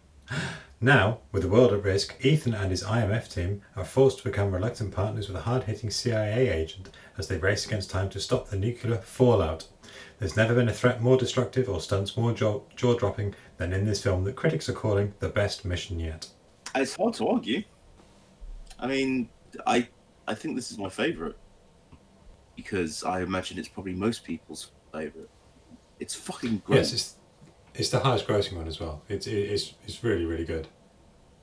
with Ghost Protocol and Rogue Nation, it almost feels like they're ramping up to this in terms of in terms of the stance, in terms of the things. I mean, the Halo jump alone is is insane. Like I've never seen anything like that in a movie. Like I've seen th- th- those, you know. I mean, you got that bit in Godzilla, I guess, but you know that's that's all kind those kind of things are you know very very effects heavy they just had to put a storm around tom cruise you know because he was jumping up it's insane. And the fact that they can have those shots. And again tom cruise he's he's a special kind of crazy. And just harnessing it for these movies just absolutely works. And i mean i love because the character stuff beforehand. You got Cavill being um, Walker, the CIA agent, sort of that because the CIA don't trust IMF. Well, he's a similar character to uh, Jeremy Renner from as as he's introduced in Ghost Protocol almost. The kind Oh, of the new, yeah. new, new newbie on the team who you can't really trust, but obviously he isn't one round in the end, unlike Brandt. Mm. But I I love all that. I love the sort of tension going into it. I love the the kind of the characters that come through. You know, the, uh, Angela Bassett's character, and I love Angela Bassett in this movie. As I said, Tom Cruise is the best special effect. You can get those insane shots of him leaping out of a plane because he bloody did it numerous times, which I think is is you know something special. I think it's almost done in- one take, or it looks to be in one take. Yeah, I, I think it was. I think he did lots of jumps, and they sort of stitched it together from that. Uh, but yeah, it just just all, the way down to uh, the party, and then it leads to the bathroom fight, which is possibly one of my favorite fights in action movies. Because again, it's the character stuff. It it's it's it's Cavill being the blunt instrument. Yeah, you got the famous bit of him and instantly gifable bit of him uh, reloading his biceps, I love that. which apparently that was a, a improvisation. That wasn't a direction or anything. He just did it. Yeah, well, I can sort of see that, sort of shaking the adrenaline and everything. I mean, I think in the trailer they added a, a sort of reloading noise, which was ridiculous, but you know. But you you have that whole thing where where they're sort of they think they've got John Lark, dude, kind of manages to get free of that and start kicking their ass, and then fucking Cavill just picks up the face mask making machine and cracks him in the face with it, breaking it. Like it, it's just it. Again, the character work is fucking fantastic. Then you have you know Cruise, his his kind of fighting style, his kind of thing, and then you have Cavill's like where he kind of flips him through the bathroom mirror and things like that. Like it's such a brutal fight and as I said, I, I'm I'm I'm I'm going to go out on a limb here. One of my favorite bathroom fight, you know, Yeah, the one in Casino Royale one is good too. and and the raid as well, or the raid two. And the raid, the top five bathroom fights in movies, we want them. We've got three of them, so we should need another two. Oh, snakes on a plane. Uh, yeah, that counts. Yeah, um, but didn't we, the listeners, not you. You are technically a listener. You're listening to me right now. That's true. Only Well- half listening. Yeah, exactly. Well, before that, you've got the first mask use, and Benji finally gets a mask. Cause- Yes. Because this film's got full. Of, uh, this film's got quite a few fake outs. Starting at the beginning, where you think that because there's a plutonium deal that goes wrong, and they end up losing the plutonium, and then you're meant to think that the, um, that they failed to the extent that the plutonium's been used. Then, and it's quite Yeah. a, quite a dark way to open a film. Yeah, and you've got Simon Pegg playing Wolf Blitzer. Playing Wolf Blitzer, Yeah, yeah. I think. He's a dude disguised as a dude playing a dude. You have a, a fake room set up with masks and everything like they have in the first one. Yeah. Um, and again, you got the sort of true believers who, who believe that, you know, the greater the suffering, the greater the peace. So you need to quell uh, all the wars that human beings have. I think they play Glastonbury this year, John Lark and the Apostles. it is a very Glasto kind of thing. It does, yeah, yes, it, yeah. It's a it's a stark opening because you think, oh god, they've lost already. This was this is whatever. But you know, they're the IMF. You can't count them out, no matter how bleak the situation looks.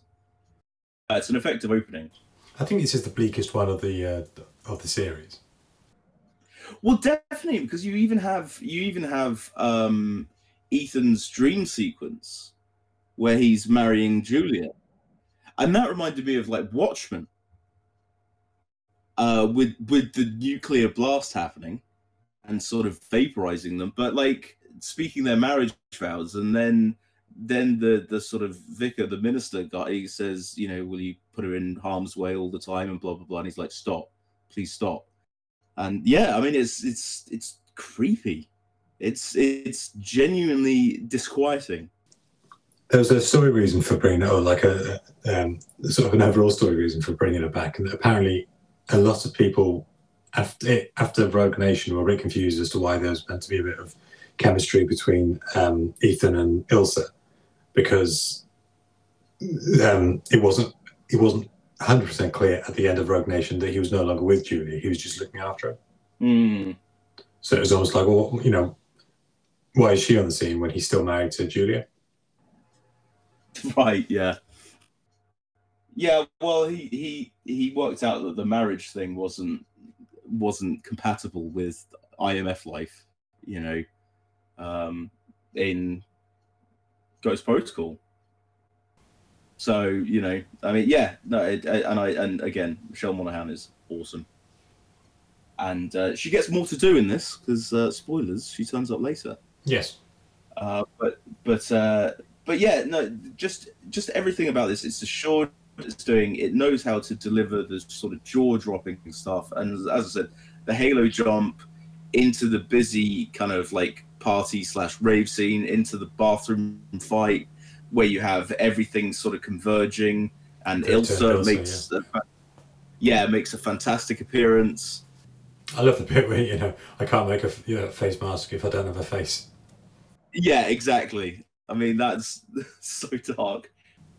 It's all fantastic stuff, and you get the introduction of uh, Vanessa Kirby as White- well. Who's, who's as White Widow, who's Max's daughter from the first film. Yeah, and she does seem like Vanessa Redgrave would be her mum. Yeah. It's interesting, kind of like. So then Ethan has to just go as himself and just be and just hope that John Lark hasn't met the way. Um, and again, that's sort of a hope and a prayer type deal. Well, hope is not a strategy, as they say. It was Henry Cavill says. Yes, well, exactly. So the, apparently the original plan for this, or like the, one of the first drafts, was that he, Ethan would have to basically just do really horrific things to keep up the pretense of being John Lark. And it would almost Well, they they skirt very close to that, don't they? yeah. So when you've got the plot to break out um, Solomon Lane, um, and you've got that fake out with him actually shooting a policeman, and then he, you know, it's it's kind of it's his imagination, and then they do the real breakout. But still, that's a that's a hell of a scene Yeah, it with that is. sort of rising tension and the music and the But the sort of trucks and everything, like like when they're. Do you not get that? yeah, no, yeah, I see it, yeah, yeah. But then it's a good film Yeah. to be Only compared a little bit. Yeah, yeah, exactly. And I'm I'm not saying like a, a it's a bad thing. I'm just saying this uh, sort of set up and, and everything, and and yeah, then you have Ethan just putting the pedal to the metal. But the uh, so the, the act- the actual breakout when he um when I like when you, uh, the, the shot of Lane kind of in the truck while the water is going up the side or going up the side opposite him, loo- looking like something from. Oh, that's amazing. Yeah, that it, it is. It is actually very Inception that bit. But no, I again this fucking movie, it's so good. A film on this many entries and and have told this many stories with with world-ending consequences. It shouldn't feel this fresh and this good, but it does. It's a pleasure to see certain characters return. You know you you, you kind of feel like obviously a very very muted version but you know the sort of marvel thing where people are like hey it's that person. Mission possible should get that. Hey it's Ilsa. She's back. Hey it's benji. Hey ving Rhames, you know i know his name is luther but it's ving Rhames. I think this is the first one in the series where the team is is one that's um everyone in the team has been in the film before. yes. And it and it works well. It works really really well. So the chase through Paris is is, is good, um, and you've got the weird mirroring where the uh, the bad guys shoot the police officer, and almost in a mirrored version of the of the fake up bit of, of uh, Ethan's imagination. Yeah, well, exactly. I, I and I think the fact that it takes its time with that, with the uh, the female police officer, and he's just like, just walk away. Je suis Like- Yeah, and then he's just so desolate.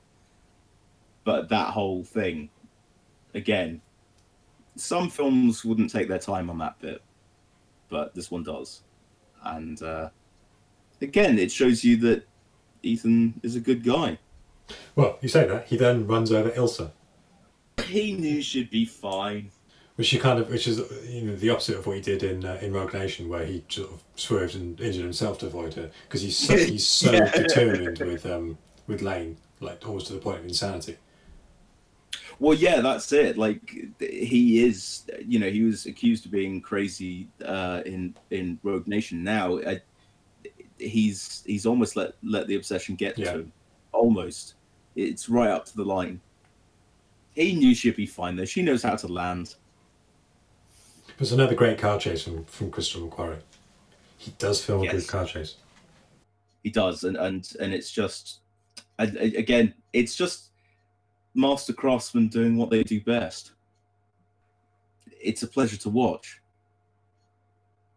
And and yeah, it has some of the some of the best sort of action sequences in general. I think in another movie that would be like the standout kind of thing, but because this is Mission Impossible Fallout and it has about five of those sequences, it sort of it gets lost in the shuffle a little bit compared to some of the other ones. Speaking of Lost in the Shuffle, the Delivery Mecha mission was a book, It was, yes, sticking with the analog technology. yes, and it's a blood test. Hmm, that's true. Although Which there was a fairly easy code to uh, to get the book in the first place.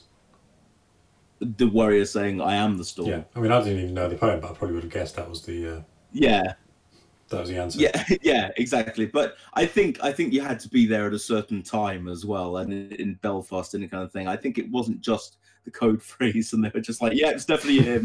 Give him the book. and then it has the whole blood identification thing. Get the return of Hunley. I like Alec Baldwin. Yes, I, that. Yeah, and it's it's good that he's on their side now, and and he gets to play the good guy rather than a sort of semi-antagonist uh, for a bit anyway. Because again, secretaries and and and higher ups in IMF they don't last. I Do they? uh, he asked to. Uh, they asked him if he come back, and he said only if I can die saving Ethan Hunt. Oh well, uh, if it was on his own ter- terms, then I have no problem with it. Yeah. I was genuinely gutted when uh, when he gets taken out because it's just ah, it, we finally had the team. It's, but then I guess we're meant to feel like that, you know. We we've been manipulated. So. So yes, Hunley Hunley comes good and and and yeah, and he does he does save them. So good on Hunley. And then a foot chase through London, which is where he uh, broke his his ankle, wasn't it? I think. Yeah.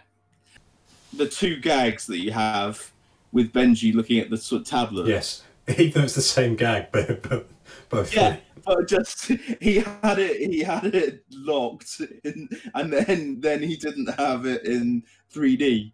And, and yeah, it's the same, but it works. Yeah. It just oh, it's And, so and, good. and the cat too. why is he running in circles? Because he's going up the spiral staircase. yeah, it uh, that whole that whole sequence is fucking fantastic as well. It just that that's the thing. Like there are so many things that I I properly love, and and kind of leading into that sequence, you've got the revelation that Henry Cavill actually might not be a good guy. But he seemed like such an outstanding character, what with his evil guy mustache I and the know, fact that he was I always know. evil, and whenever Solomon Lane was mentioned to cut to him looking shifty. Yeah, I know, but st- still, you didn't know his level of involvement in the whole thing. I think it is no, I think it is signposted throughout though. It's not it's not like it's a rug pull, it is because there's the bit where he gives you know, the film tells you when he gives uh, Angela Bassett the phone. Yes. I think this is the film where because he's the one who says to her, how many times has uh, has his country turned against Ethan? Oh yeah, again, they, they, they there's a there's a kernel of, of a good point there, and and and him, I I love the sort of revelation when he's talking to in massive air quotes Solomon Lane. Oh, uh, but the the actual thing when Benji is slightly protesting that he has to he has to impersonate Solomon Lane. And you cut to Ving Rhames, and he gesticulates at himself, and then Simon Pegg, like as in, I can't do it, but you know the masks aren't magic. But yeah, you have you have that whole uh, which is played perfectly, just perfectly. The um, thing where he talks about uh, Angela. What is her name? Angela Bassett, but what's her character? I don't know. I can't remember, but it's Angela Bassett. She's awesome. But you know, she says, uh, "Dress up in masks like it's Halloween." Oh yes, and the yeah, And as he says that, how and then suddenly it dawns on him. But how could Sean Harris though? Because Sean Harris is pretending to be Simon Pegg, pretending to be Pegg. Sean Harris. Yeah, yeah, does a good job as Yeah. well. That whole thing is just delicious. It's also the first uh, F F bomb in a Mission Impossible film. Yeah, and careful got to say it. Why do you have to make it so flapjack and complicated? Yeah, well, yeah. yeah, I don't think he was intentionally quoting Avril Lavigne.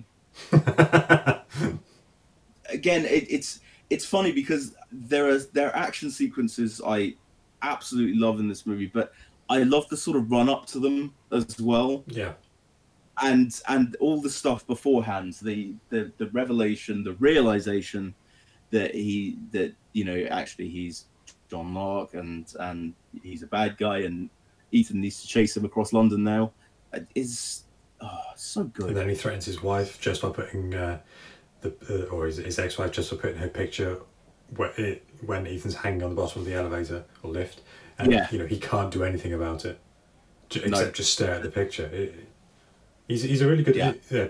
both him, uh, both uh, Henry Cavill and uh, Sean Harris are great villains in this for different reasons. It's nice to see that Yeah, by this point Ethan has got under Solomon's skin as much as he's under his.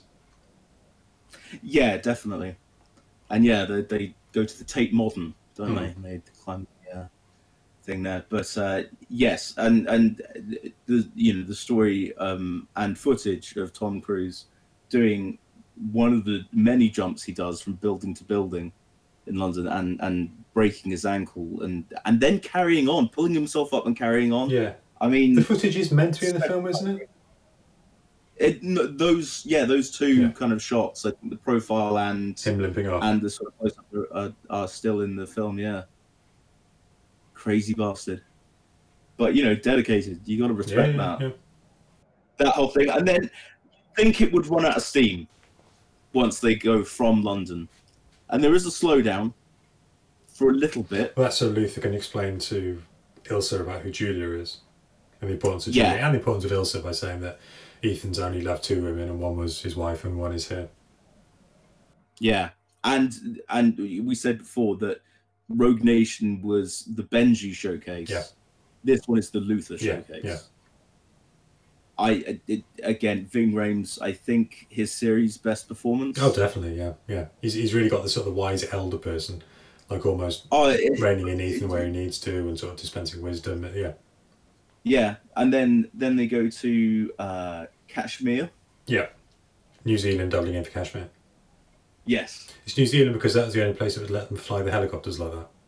yeah, I know. But this this is the thing. It's like what place is insane enough to let Tom Cruise do all the crazy things he wants to do? Oh, okay, New Zealand. Cool. Let's let's go for it. Yeah, the bit where he sees Julia and Julia's husband. Oh, that's heartbreaking. And it's Wes Bentley is playing the husband, and Wes Bentley radiates douche energy. Wait, he, He- he- he's doing a re- like he's putting out all, the, all of them are putting in a great performance at that point. Like everyone kind of Yeah. everyone like you know the IMF team sort of froze in what we- what we're doing. Ethan, where you can see it sort of play out on his face.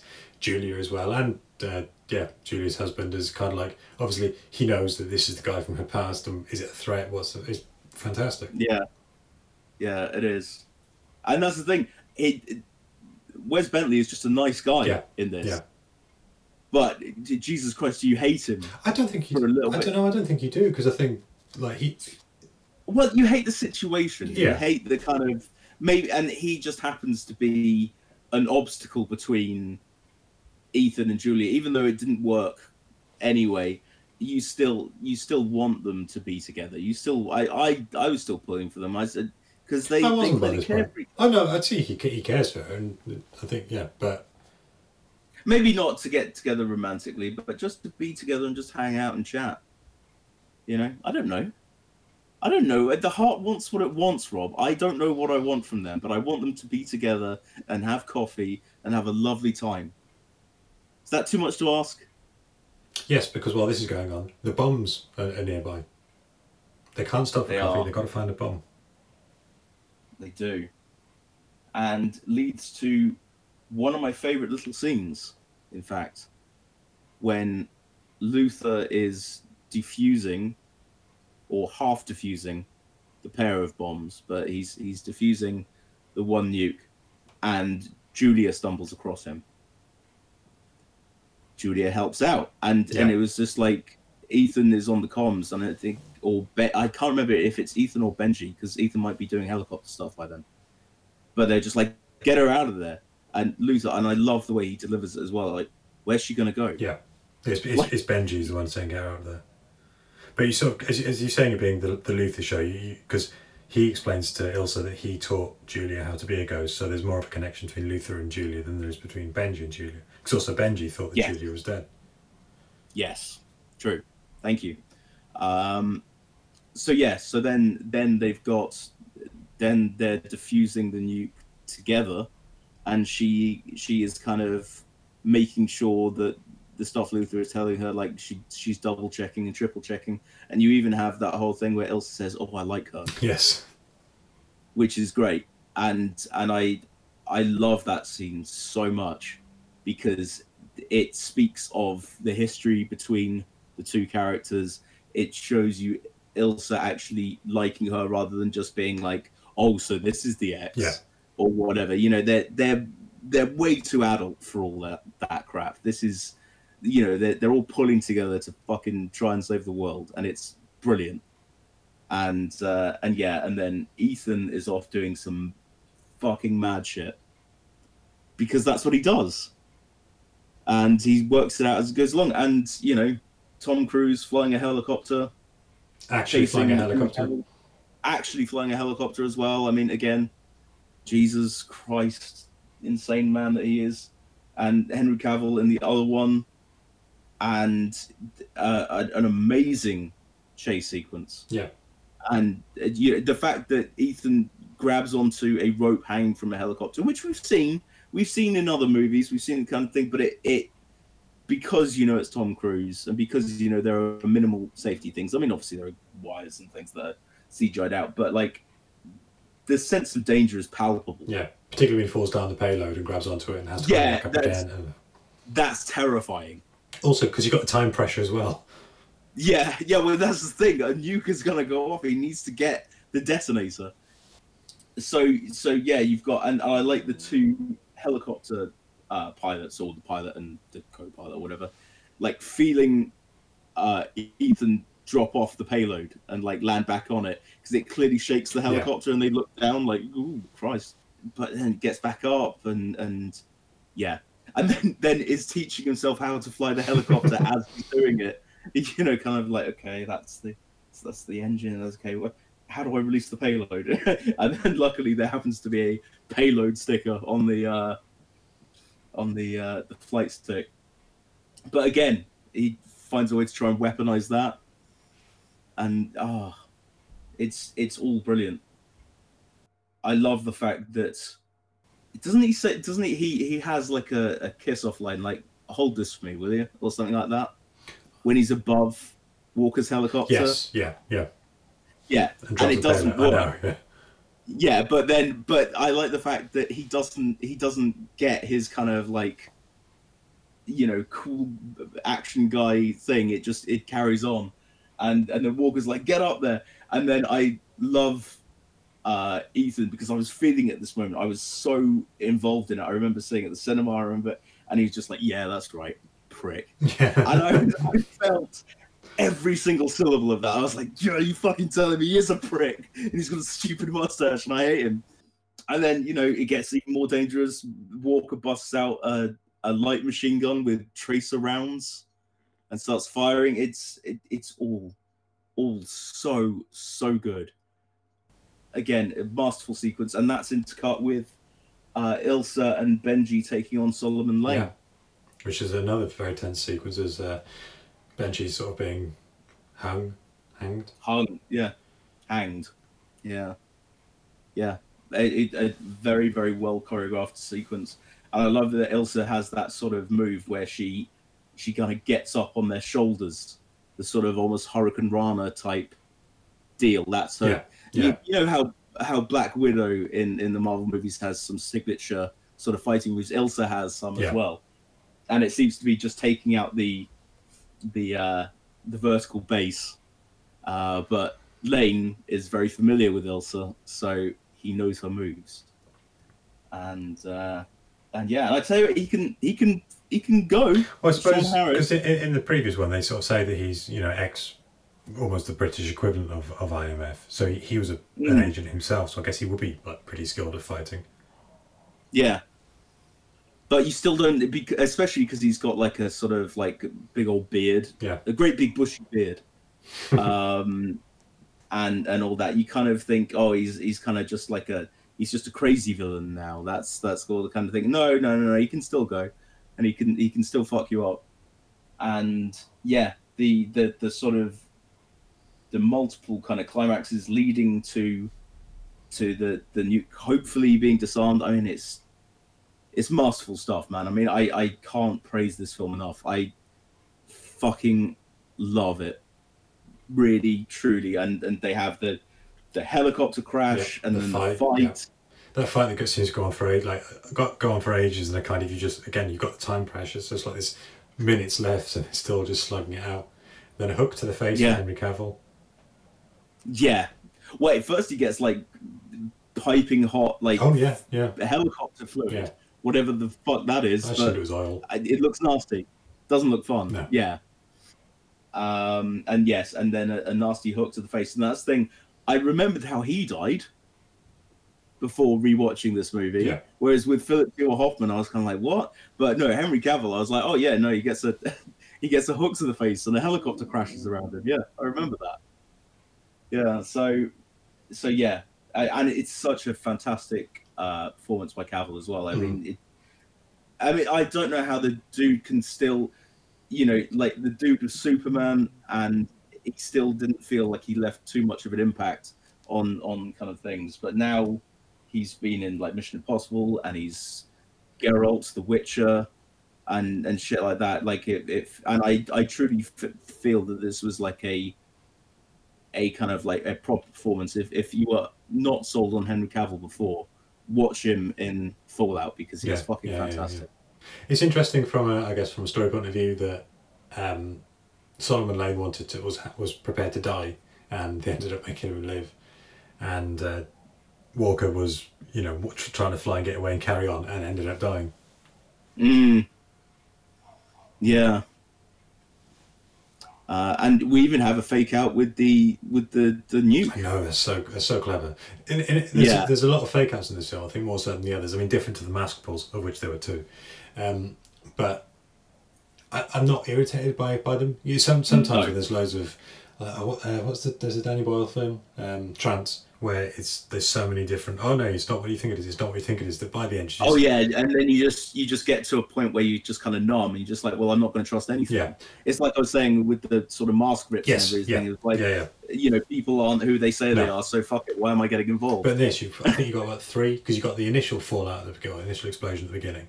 You've got the uh, the breaking out lane where Ethan breaks bad and kills the cop, which is yeah, a dream. And then you've got the uh, at the end where it sort of cuts to white, and Yes. and, and there's a cloud in the distance as well, but it's just a storm cloud. no, you think maybe just maybe Yeah. this time Because Ethan would have been all right. all didn't right. get there in It's just everyone he cared about would have gone. Yeah.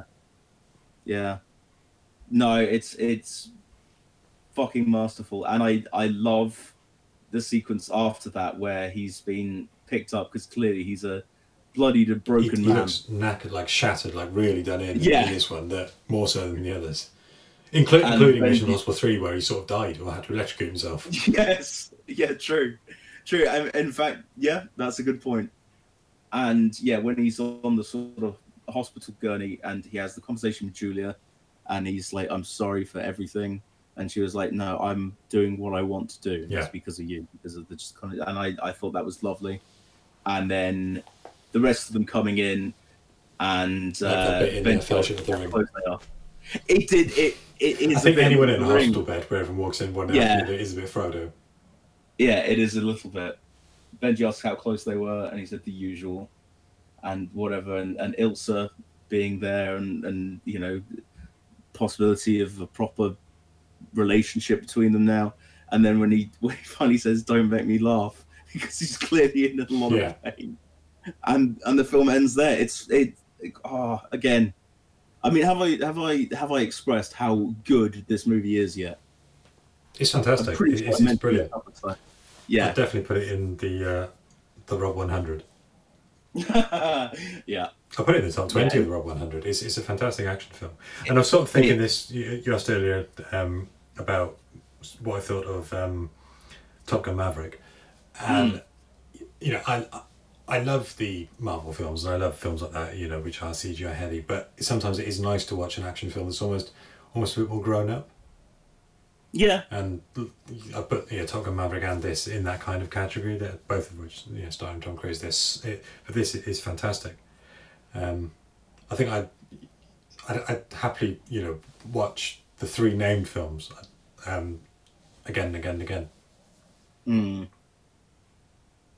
Well, it sounds like we're circling around to the bucket list. Well, firstly, do you have franchise fatigue? Oh fuck no! You kidding? I can't wait for Dead Reckoning. I watched the trailer again today Me too. That does look excellent. because it does, and and what I like about it is that it doesn't really tell you much of the No. plot. It's just got the music and the action stuff. It's just like you know what you're coming here to see. We're going to deliver it. Check it out. I think Bow's doing the Um, music again, which he did for Fallout, and he's fa- Ah, he did an excellent job. yeah, he's fantastic. Yeah. So, see, because that was the thing we were maybe chatting about the trailer, but there's not there's not much to chat about No. in the trailer. It's just flashes of action, and uh, I mean Hayley Atwell's in there, and I love her. She's brilliant, and Shea Whigham in that, I uh, like him.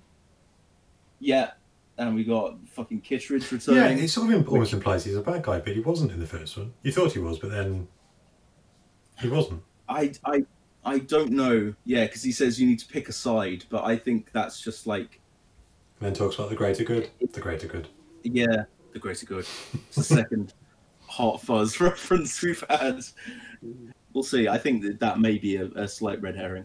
I think he is a good guy. I hope he's a good guy because Kittredge was fun. So yeah, no, of course I don't have franchise fatigue. I, it, I mean, I think they've pretty much said that Dead Reckoning parts one and two are the farewell to Ethan, Ethan Yeah, Hunt yeah. and you know, uh, yeah, it makes sense. I mean, Tom Cruise is sixty now. It, it's probably. I mean, Christ, I've seen, I've seen what happens when you have like a franchise movie where the actor just sort of almost ages out of the part. Yes. I've seen the latter Roger Moore James Yeah. Bond movie where Yeah. he has to have a stunt double for fucking everything, from walking up some stairs. So, you know, I I I get it. Um, it's a shame, but then, you know, I'm sure they'll fucking reboot it. Hey, maybe it's it's Renner's time to shine. That's true. You know, he's, he's getting long in the tooth as well. Well, I don't know, is he? Oh, he put, looks put it. Taron Egerton in. He can, he Yeah. can carry on all the franchises. This, Wolverine, Bond. Yeah, no, not Bond, not Bond. He can stay away from Bond. He's too common. He's not. he just plays common. Yeah, I, I no, I don't have franchise fatigue. I would. If they've been. It somehow it's just got better and better and It's better. definitely got better and better and better. I think if it stopped after the third one, first I don't think we'd have been doing this now. We'd have been doing it when we kind of had run out of films to talk about. I think Um, it would have been like a backup one, wouldn't Yeah. it? We like maybe we're waiting for a certain franchise to get on a streaming service, and it's just like maybe Mission Impossible one to three because Yeah. they're sort of a bit weird. Because But yeah, I, I, I can, I, I, uh, I'm very fond of two, but I think that's more for sentimental reasons. Um, but I could sort of, I think if if the most if it was after three, I don't think I'd have. I think I'd be like, yeah, well, either make the one, but I'm not that bothered. But the named ones are amazing. Mm. So, shall we do the bucket list? yes. Okay, so Mission Impossible two is number one. It's of course it's not. I, I I would in some sort of bizarro way. I kind of wish I could put that there because it doesn't get any love. But as and and but knowing that you like it as well in the same way that I do makes me happy. And I, I'm just kind of like, okay, I've got someone else out there who who sees it the same way I do. so, It's not a good movie. when we were talking uh, off mic, you were saying that you weren't um, completely set on your ones. I, I, I, I, I went into this, I think, knowing what my order was, and I'm fairly sure I stuck to it. Okay. Well, go on, hit me with it then. Well, my least favourite is Mission Impossible 3, Mhm. uh, followed by Mission Impossible, then Mission Impossible 2, then Rogue Nation, then Ghost Protocol, and obviously Fallout is the best one. That happens to be my list as well. Interesting. So the official Popcorn Bucket podcast bucket list of the Mission Impossible films is Mission Impossible Fallout, followed by Mission Impossible Ghost Protocol, Mission Impossible Rogue Nation, Mission Impossible 2, Mission Impossible, and Mission Impossible 3, which also happens to be the box office order in, of, of, of the uh, amount of money they've made. Well, we're nothing but a populist podcast, so you know we, we just we just follow the money, dude. That's that's what we do. We want to appeal to as wide an audience as possible. So we looked at the box office takings and thought, yeah, let's do it that way. But Fallout's a, a great film anyway. It is, it is, and and uh, yeah, yes, I'm glad because that was the thing. I was like, do I put Mission Impossible three at the bottom, even though it has some things I like, but it's because it's kind of blah. Yeah. and I, I think I think that's that's the reason. The Mission Impossible, the first one, surprised me uh, a little bit. Well, bit. that's and kind it- of of its era. In Yeah. of that sort of early nineties, it's, it's much slower. I know, there's, uh, you know, and obviously it has the um, it's got some of the most memorable things from the franchise, particularly the the jump and hang, um, and the helicopter in the tunnel, and the you know um, the lift death, and the, if you, you you've never Mhm. seen me very upset.